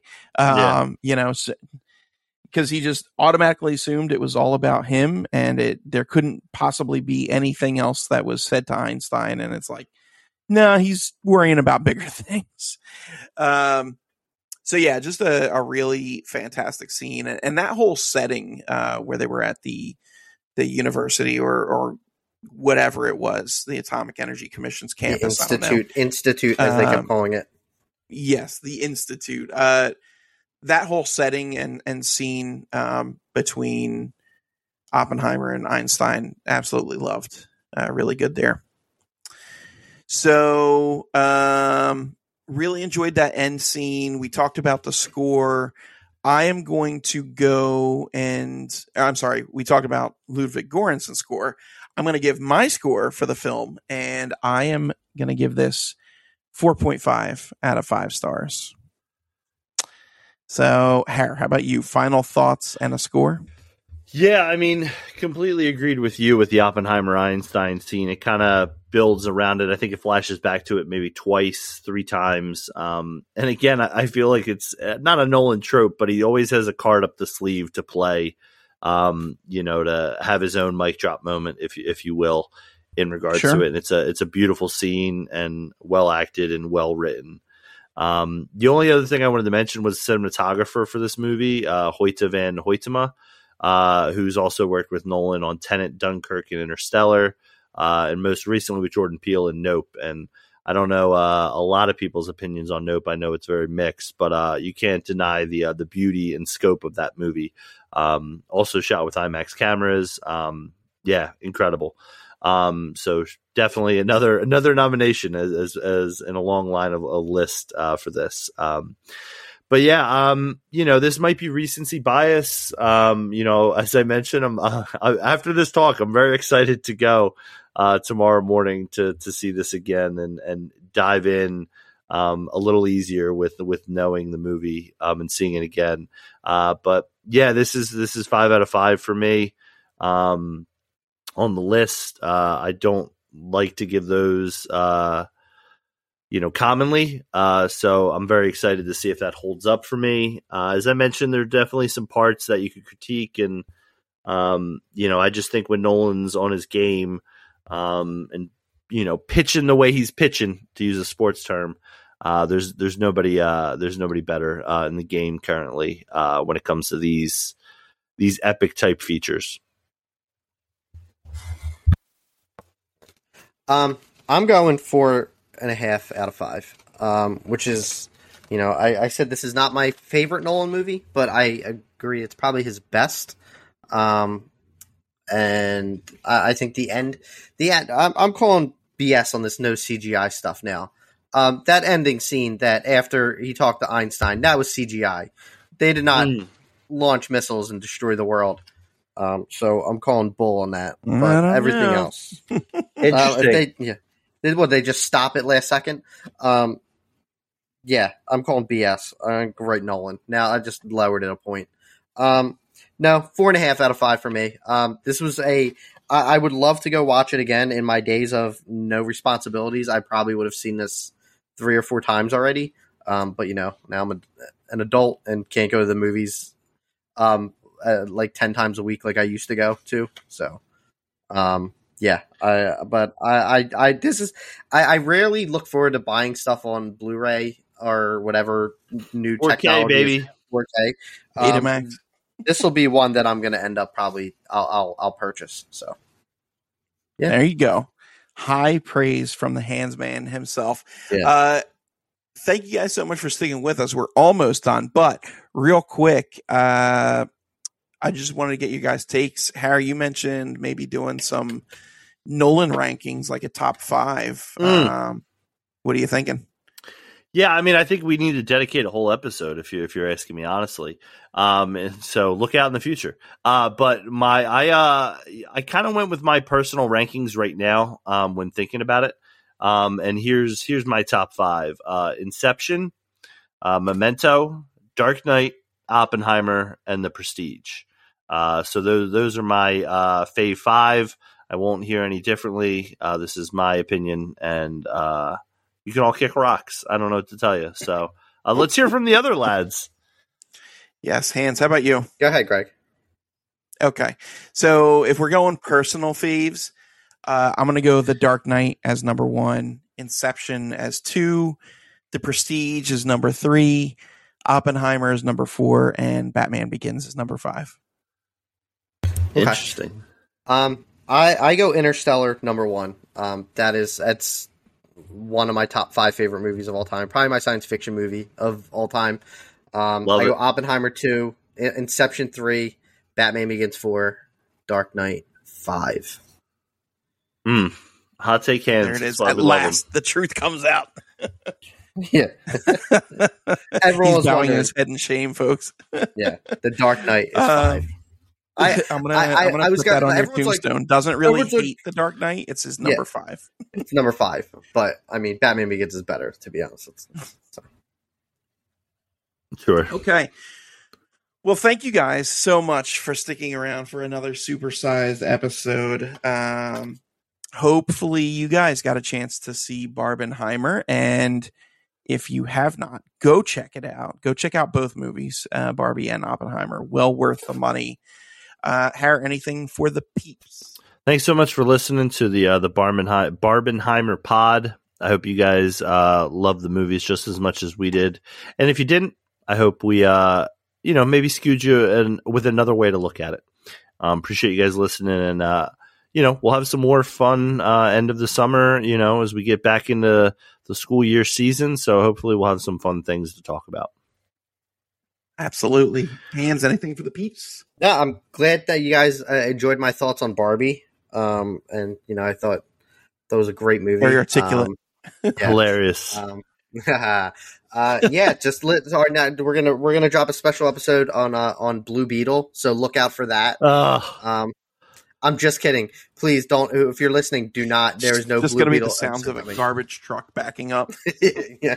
Listen, Chris, if we Yeah. couldn't get you out for Barbie, but you'll see Blue Beetle, I might have to. We might have to have a vote or something to get you. Um, I, I am. I'm announcing my new uh, James Gunn DCU Universe podcast. It's going to be. Bra- It's going to start with Blue Beetle, and I'll do a special Gran Turismo episode. Great. Love it. Two, Uh, two, week- right. in two weeks after it's supposed to come out because we're supposed to promote it. Well, Sorry. thank you all for sticking around. We love you. Stay safe. We'll catch you next time and make sure you always live spicy. Spicy.